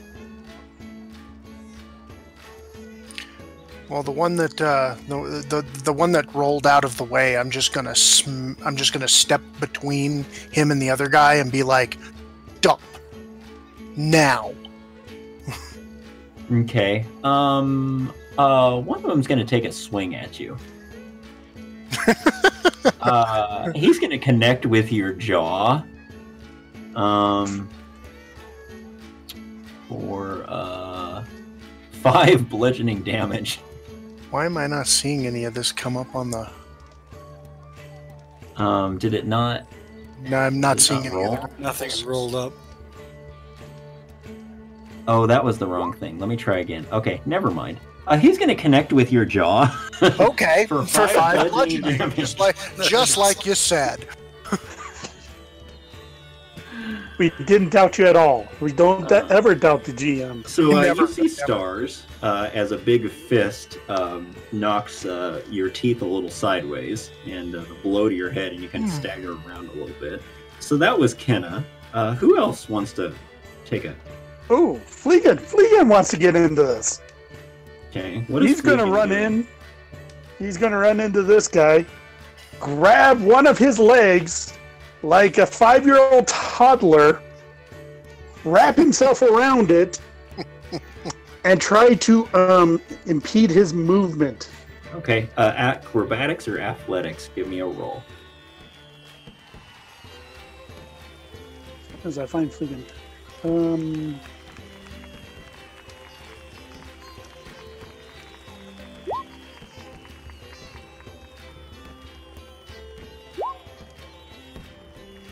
All right, uh, you go in there and you try and wrap his legs. Just as getting your arms and hands uh, wrapped up between his legs to get him down to the ground, he kicks expertly and just kind of knocks you out of the way.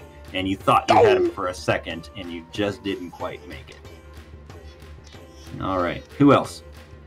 All right, the one that punched Kenna, Okay, that one. he's going to get tackled. Theros, kill this man. No, Alright. I want to Oh. give I want to give guidance to Theros. Uh, is that okay since I haven't done anything Yes. Yep. So go ahead and roll your uh, uh, a- athletics or acrobatics, whichever one you want to use, and add a d4 to that.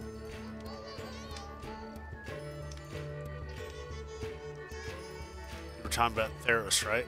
Okay, there. is. Yep. So 14. so you Jiminy jump on him and try and tackle him, and you takes his big burly arms and he just breaks the hold and breaks your uh, your hold on him at the last second. All right. I can take down eight legs, but two is just too few. All right, uh, Gror.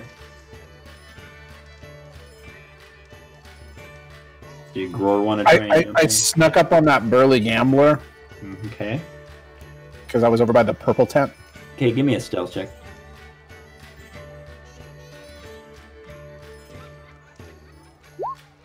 Okay. Not bad. right, you sneak up on him. So you can do uh, whatever you want to do with advantage. Using the fine dwarven art of grappling, I'm going to jump on his back and apply a chokehold. Okay. I can see no way in which this could possibly go horribly wrong. okay give me a uh, either an athletic or acrobatics With advantage. with advantage.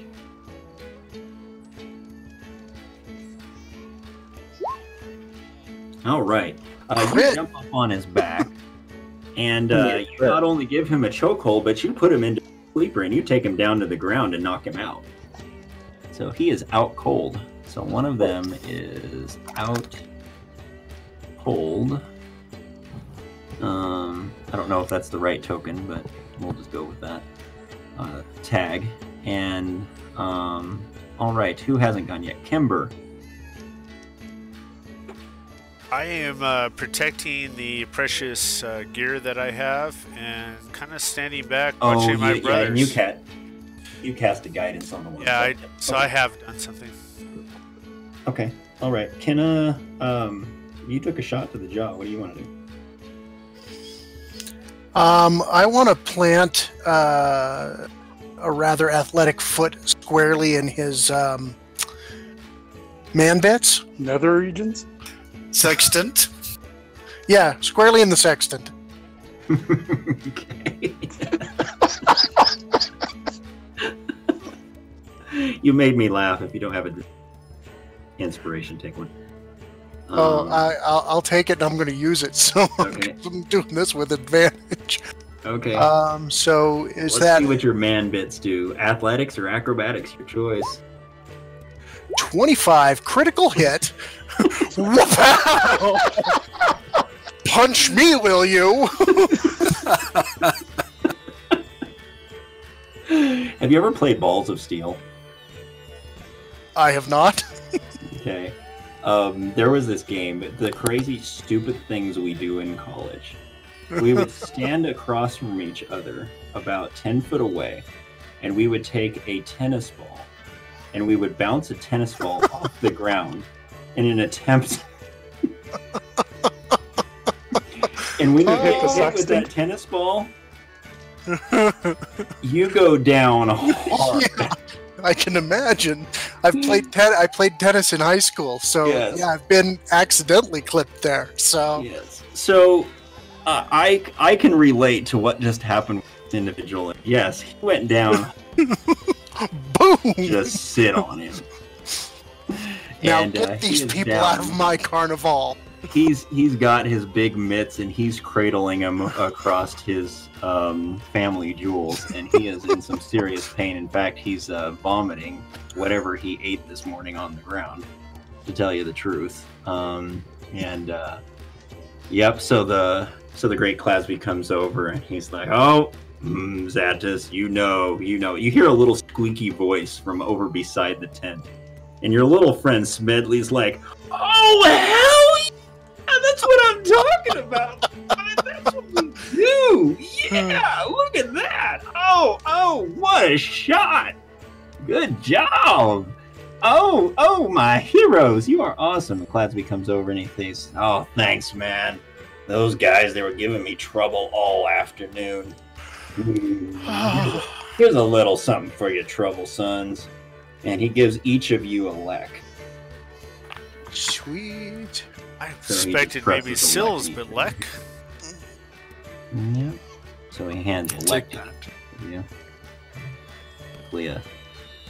I, I assume we're going to drag these guys out of the carnival.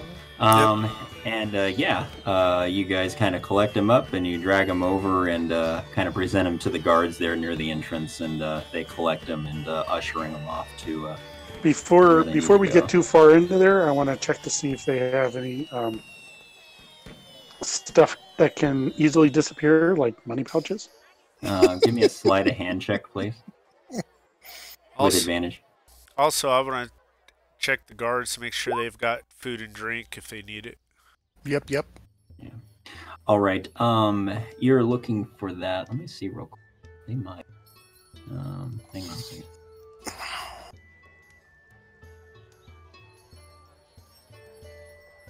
Uh, you find uh, that uh, one of them has a pouch that has uh, some beef jerky in it, and another one has a rabbit's foot and a uh, small pocket knife, um, but no coins. I'll take the pocket knife Okay. and the beef jerky because I like beef jerky. Okay. All right. Those guys, I'm gonna put them away here. Only All thing that would have been more impressive is if they were Grindish. So, uh, your little friend Smedley is over here, like, like, oh yeah, yeah, yeah, you're so cool, and um, I kind of saw that you got some shinies. Can, can can I see the shinies? I think they're pretty cool. Can you see the shinies? And he walks over to Kimber and he's like, he's like, What is it, man? I want to see it. I want to see it. Smedley, you're not supposed to be near the gambling tents. Oh, you sound like my mom. I mean, really? Come I'm not come that on, old. Show, show me, show me, show me the shinies. I want to see the shinies. Those look cool. And that Moiroon. Oh, she was hot, wasn't she? I mean, Hey, I would totally. Smedley. Hey, did What? you get yourself any of that bear meat? That mighty beast that was about to eat you? Now you can eat him. Why don't you go get some and bring me back some also? What you say makes his eyeballs get big as he remembers that, and he gets a little nervous and everything. He's like, "Uh, um, you know, um, I kind of, I, I kind of had a question for you all. That, that, that, that there's, there, there was some on the tree over here that uh, that uh, uh, uh, seemed interesting, and, and I thought maybe you would all want to want to come take a look at it. Uh, huh, huh, yeah, over here. Something on the tree. Do you want to go take a look, Fleegan? Certainly, lad. Lead the way. I'll go with him. I'll hang out with Kim. Yeah, I'll go to the tents over here, but I don't want to go too far out. I am curious about this tree. All right, so he takes you over to a tree, and um, affixed to the tree is a poster. The poster is about eight inches by ten inches, and it's uh, made on rather thick parchment, and it's been tacked to the tree with four copper tacks. And uh, it reads as follows: "The Zyranthian Republic oppresses the people. Join those who would stop this evil regime. Come to Nevermore Town Hall on Desert Moon 23 at eight bells, and learn more." I tear it down. Okay. We don't allow other people to post sales and stuff during our carnivale. All right. Anything else? Uh, Smedley says, "What does it mean? What does it mean? I don't understand. What does that mean? I know we're in the Zyranthian Republic, but what does it mean?" Mm, some people don't like the nobility. Hmm. And his eyes get kind of shifty. He's like, "Oh, look over there! I think I see something I want to go do." And he kind of runs off this direction. Uh, Um, so, um, as you guys are doing that, um, you notice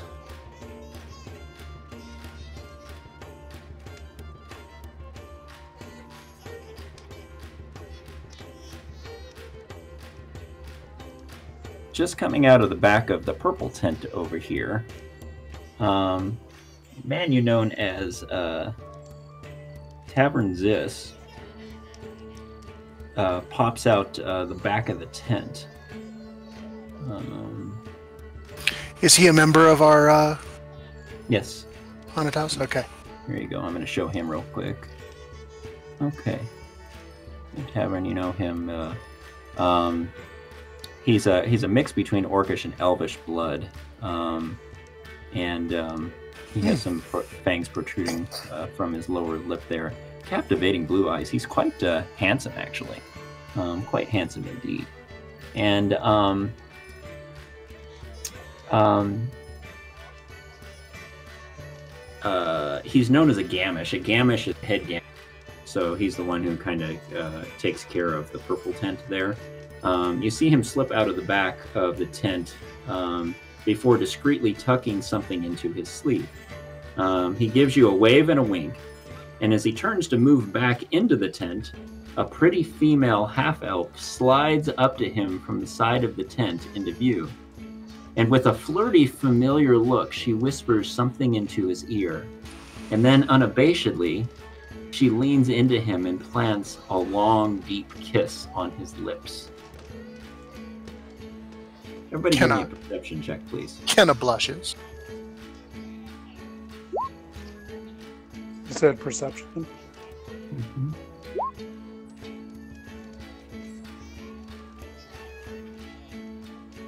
And that's her. Okay. Do we know her? Uh, no, you do not. Anybody above, uh, who rolled above a 13. Um, you notice that uh, as she's kissing him, she clips his purse. Ah, ah, ah. I run over there. I laugh. Uh, she sees you coming and she takes off running Oh. I never liked him anyway. and tries to disappear into the uh, crowd. Oh, I'm gonna pursue. Okay. All right. Um, go ahead. Let me see here. In fact, after being punched in the face, I'm tackling. I have had it. All right. Um, so you're gonna pursue. I want you to go ahead and give me a perception check and an athletics check, please. okay. Perception. 19. Athletics? or acrobatics. Athletics or acrobatics. 17 on acrobatic. All right. Okay. Uh, you're able to keep eyes on her and tackle her. Excellent. So, um, um, all right. She's like, "Oof, oh, sister, my dear, beautiful, lovely lady. Oh, you are quite, I will take quite his lovely." And purse kinda, back. She kind of reaches out as if she's going to stroke your face. What do you do? Mm, uh, slap her hand away. No, oh, hmm. You're not into that, huh? Okay. Well, um, His purse now. What are you talking about, my dear? As I start to slide the wakizashi out of the sheath, I said, "Give me his purse back now." Oh, you mean this keiki? Um, yes. um, she she's like, "Oh, my dear, you know, I, I am. I tell you, you, you're obviously good at this.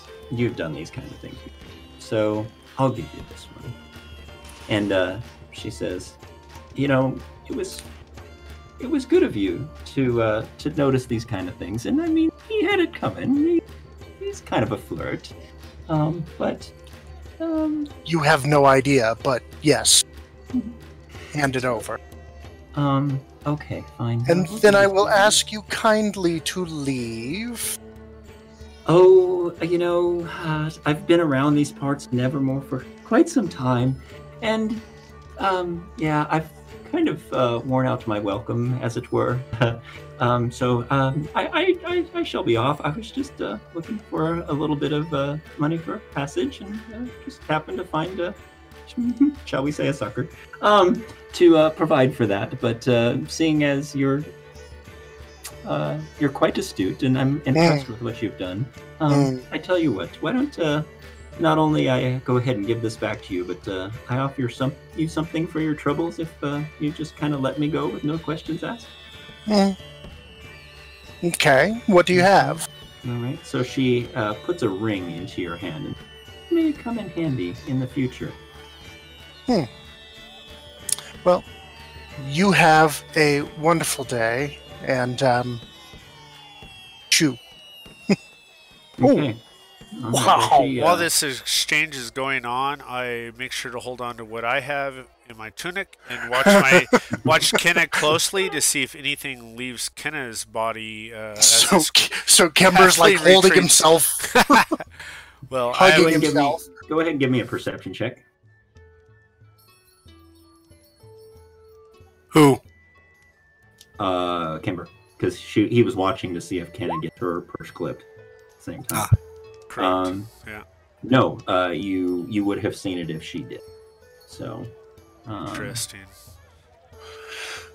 so uh, yeah, she uh, she goes ahead and uh, disappears off in the crowd after handing that nice little item, and uh, you can head back over Yeah. to uh, Mr. Zis uh, there. Um, Uh. Te- Tevrin? me. say it again. Tevrin? Tavern's this. Oh, Yep. Wow, she was cute. Was she not And- cute? Oh, I hand him his purse, like oh. blushing Well, thank while you. I do so. He's like, oh my dear, thank you, thank you for helping out with this. I mean, you dispensed the justice that was necessary, and I appreciate your help with that. And uh, It is what the Brevda has assigned for me for the day. You um, keep a closer eye on your purse, hmm, and maybe less I- of an eye on the young ladies. You know, I, I have learned a value. Though I would like to keep my eye on you, young lady. And, you know, young, young as you are, I, I, I, I would probably be in trouble with your mother had I made advances. But uh, I have the gambling uh, to get back to. of Um, course. So, um, I appreciate your help, and uh, he uh, uh, hands you a gold Thank you. and um, pops back into the tent.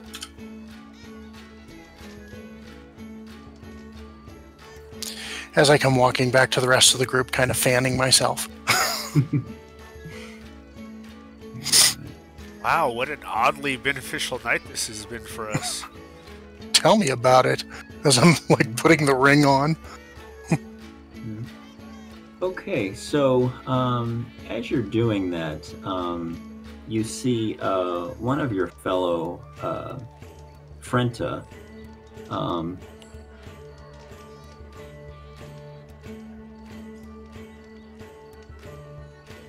sorry, I'm missing the name here.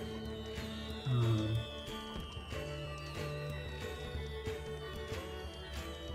well, one of your fellow Frenta. Um, hmm uh, motions to you from the entrance to the uh, to the middle tent there, the red tent, um, and uh, motions you over to the the entrance to the tent. We shall go. Yep. So yeah, so you guys head on over to the entrance tent, and uh, they motion you inside. Um, and um,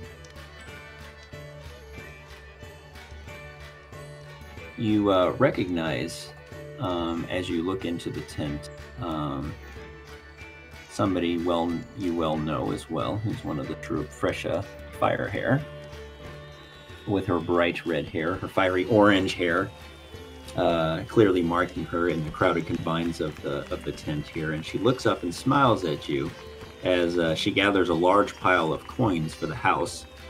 Um, and she waves you over in the same movement. Uh, in the same movement. Um, there is, however, a hint of concern in her glance.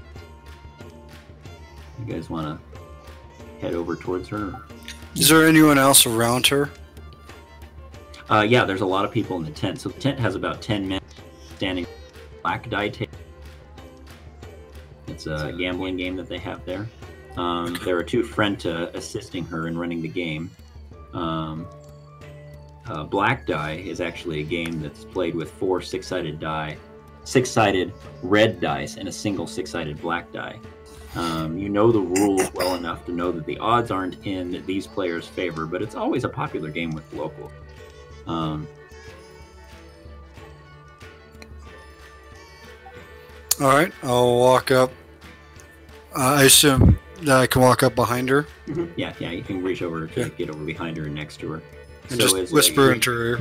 Yeah, so as you reach the side of the table where she's sitting, um, Keith, one of the assisting Frenta, passes the dice cup to the next caster, uh, which is the player at the table. Uh, bets are set on numbers and a flurry of activity takes place. Frisha, however, is only focused on you. Uh, she turns away from the table, um, kind of motions you over to an area where there's not a lot of people. Her eyes are intent on yours, and in a quiet voice, she speaks. She says, and she motions the, the the rest of you over. So you guys can mm-hmm. all kind of get together with her and she says listen to me friends. I, I think there's evil afoot. Two men who were playing here only minutes ago are planning to murder a man and a woman carnival and they want to blame it on us. Oscar overheard their plans as they left there are a couple of bruisers with close shaved heads. One has three scars across his face and they're both wearing armor and weapons openly their quarry is a priest of Cassandrea and a priestess of Viana. And they passed through just before. Sorry, you cut out there, Casey. Okay. Um, so she's saying their quarry, the uh, the people uh, that they're planning on murdering, um, is a priest of Cassandrea and hmm a priestess of Viana. So two priests. Well, Um, they had just passed through just before. Um, the priest is a uh, aging human with brown hair, and the priestess is a human in her early 40s, and she's got brown hair. Are they together, traveling together? They seem to be traveling together. Yes, uh, they they've been somewhat of an annoyance. They're coming into the gambling, t- kind of haranguing the customers, telling them that they're dwindling their money, which could be better given to the poor and such. And so I kind of um, shoot them on, um, kind of frustrated with them, but I, I don't want to see them, you know, murdered by any means, and I definitely don't want to see them murder them and then blaming us on us. That that that would not bode well whatsoever Not at all. they, they should be obvious in their robes. Probably easier to find them um, than it would be the cutthroats themselves, as they would kind of blend into the crowd. But the, the, the priests themselves would, would be fairly easy to, to pick out. No time to wait. Then we should split up and start to, to, to find them. I, I, I would I would recommend I would say that the killers would probably try to murder them somewhere away, but uh, close enough to call over the guards quickly. So hurry now, do whatever can be done to stop them, and be be careful. There may be more than just the two of them. Hey, sister, Yes. do you still have that paper you got off the tree? Yes. Perhaps she should dispose of it in a fire or something. We would hate to be caught by that if we end up in trouble and the guards want to search Yes. us. Of course. Um, I'll drop that paper in the nearest brazier.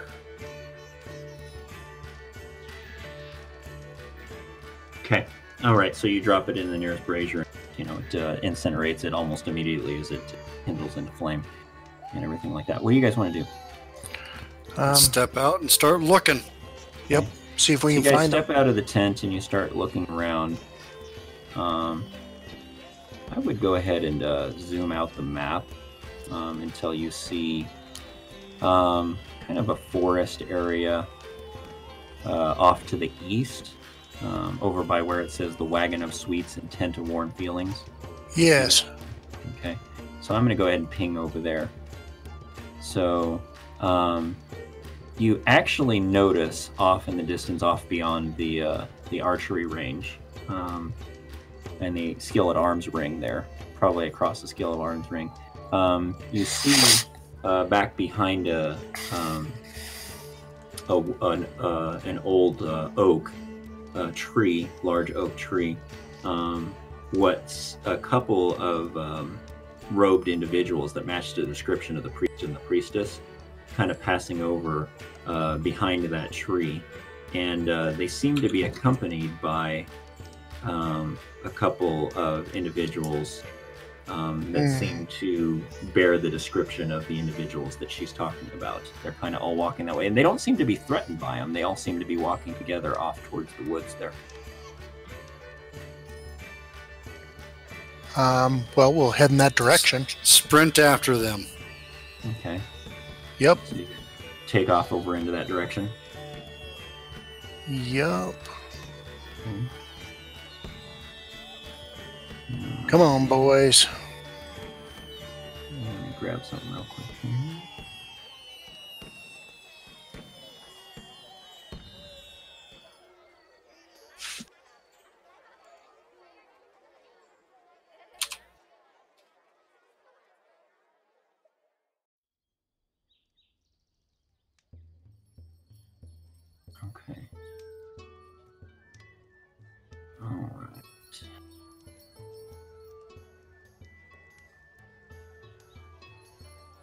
Okay, so you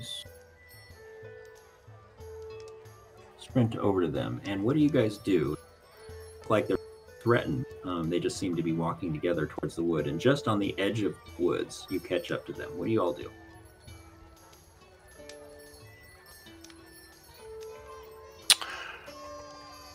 Leaving so soon? There's try yet much food to be eaten, much drink to be drank. Um, the uh, the priest actually turns around somewhat startled, not realizing that you guys were there, um, and uh, looks at you and says, uh, "The uh, these individuals they say that they have a friend here in the woods that needs help. He's hurt, and we were coming over to help them. Uh, maybe perhaps you guys could help us as well if there's something nefarious about." We will assist us in in any way we can. Happy to oblige. Okay, give me. Everybody, give me perception.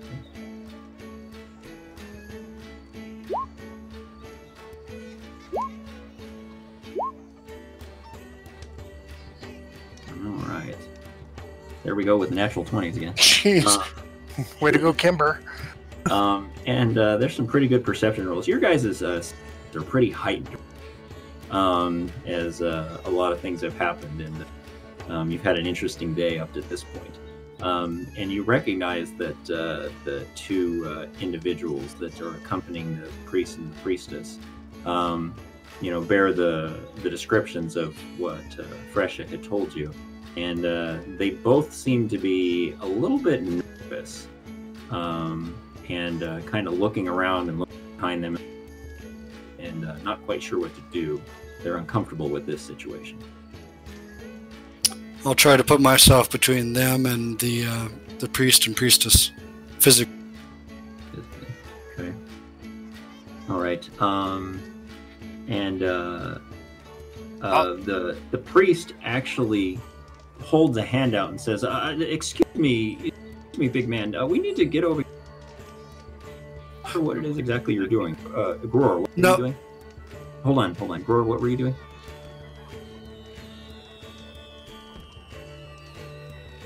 I thought you were going to say something.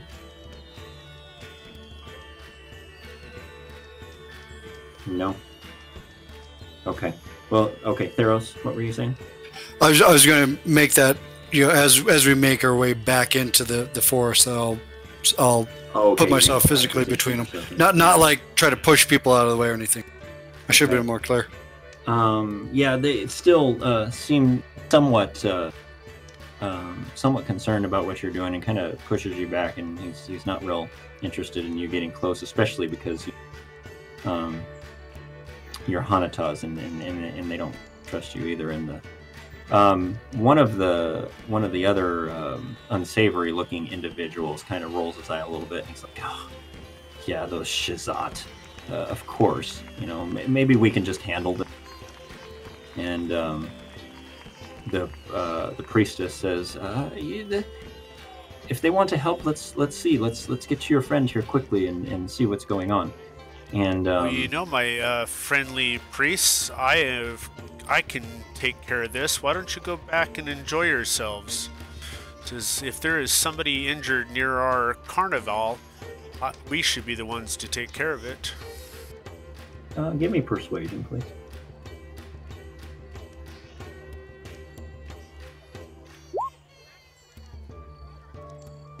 Um,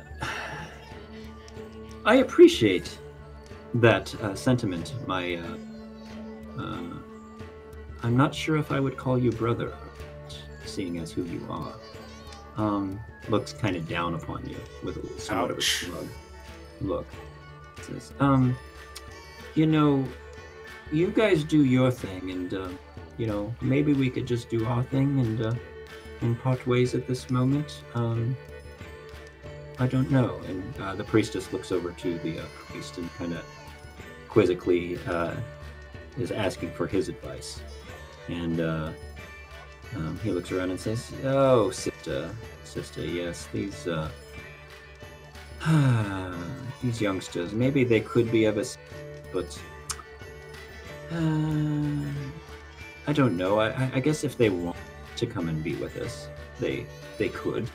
Um, and uh, may, maybe we should move on. And and the other two um, are kind of looking back and forth and everything.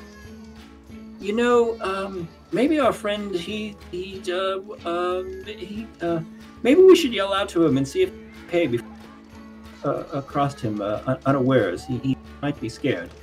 Um, um, everybody make an insight check. They're kind of telegraphing that uh, they're kind of they're not real smart. They're tripping over themselves.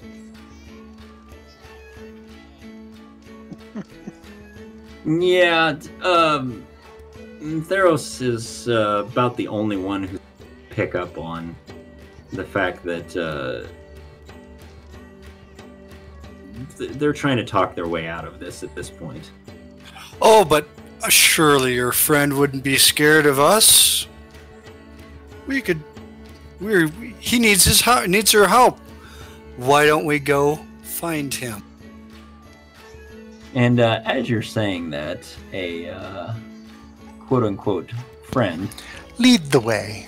uh, kind of comes out of uh, forest um, and uh, says, "Oh, hello!" Kind of feigning, which you guys easily recognize, feigning surprise at seeing you all standing there. Oh, hello there. Um, yes, uh, brothers.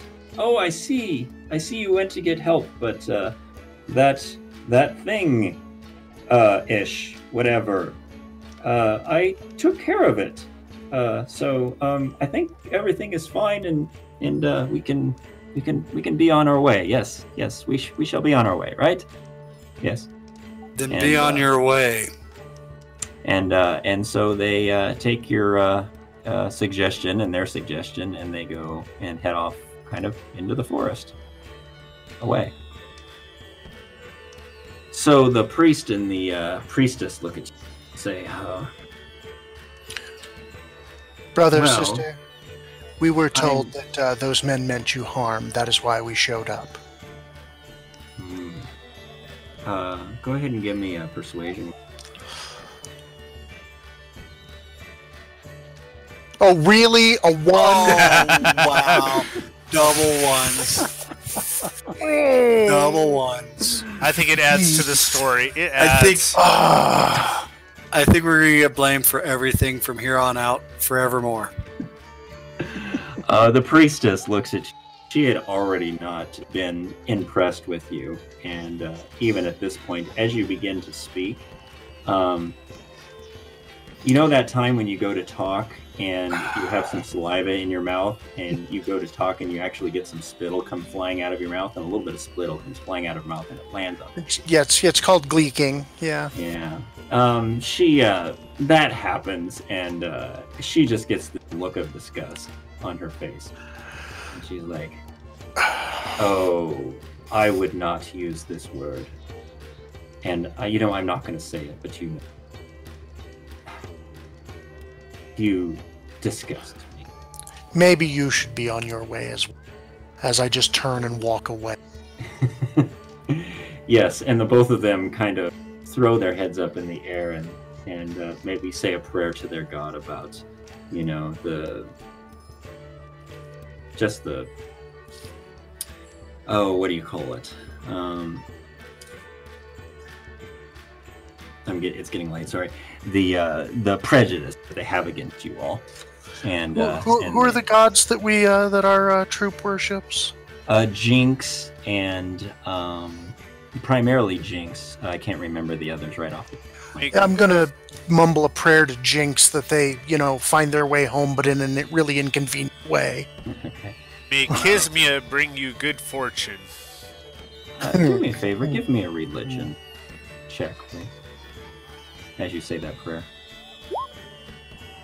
Okay. Just as just as bad. All right. Well, um, More spittle. yeah.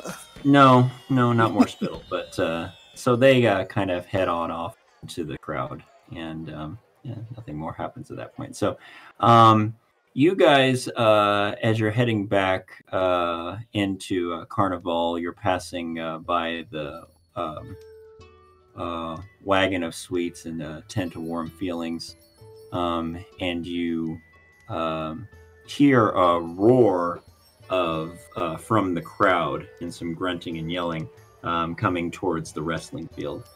And you guys head over towards the wrestling field. Um, and um, Borag is actually in the field at that point with uh, Kalnassi, his wife, uh, standing off of the ring. He's out in the ring there. And um, um, what is he doing here? Hey, mom. Yay, I'm already there. Um, he is uh, he's in the ring with a, uh couple of individuals, and um, the crowd is kind of packed around one side, and um, they're cheering on the individuals as it looks like they may have the better of Borag.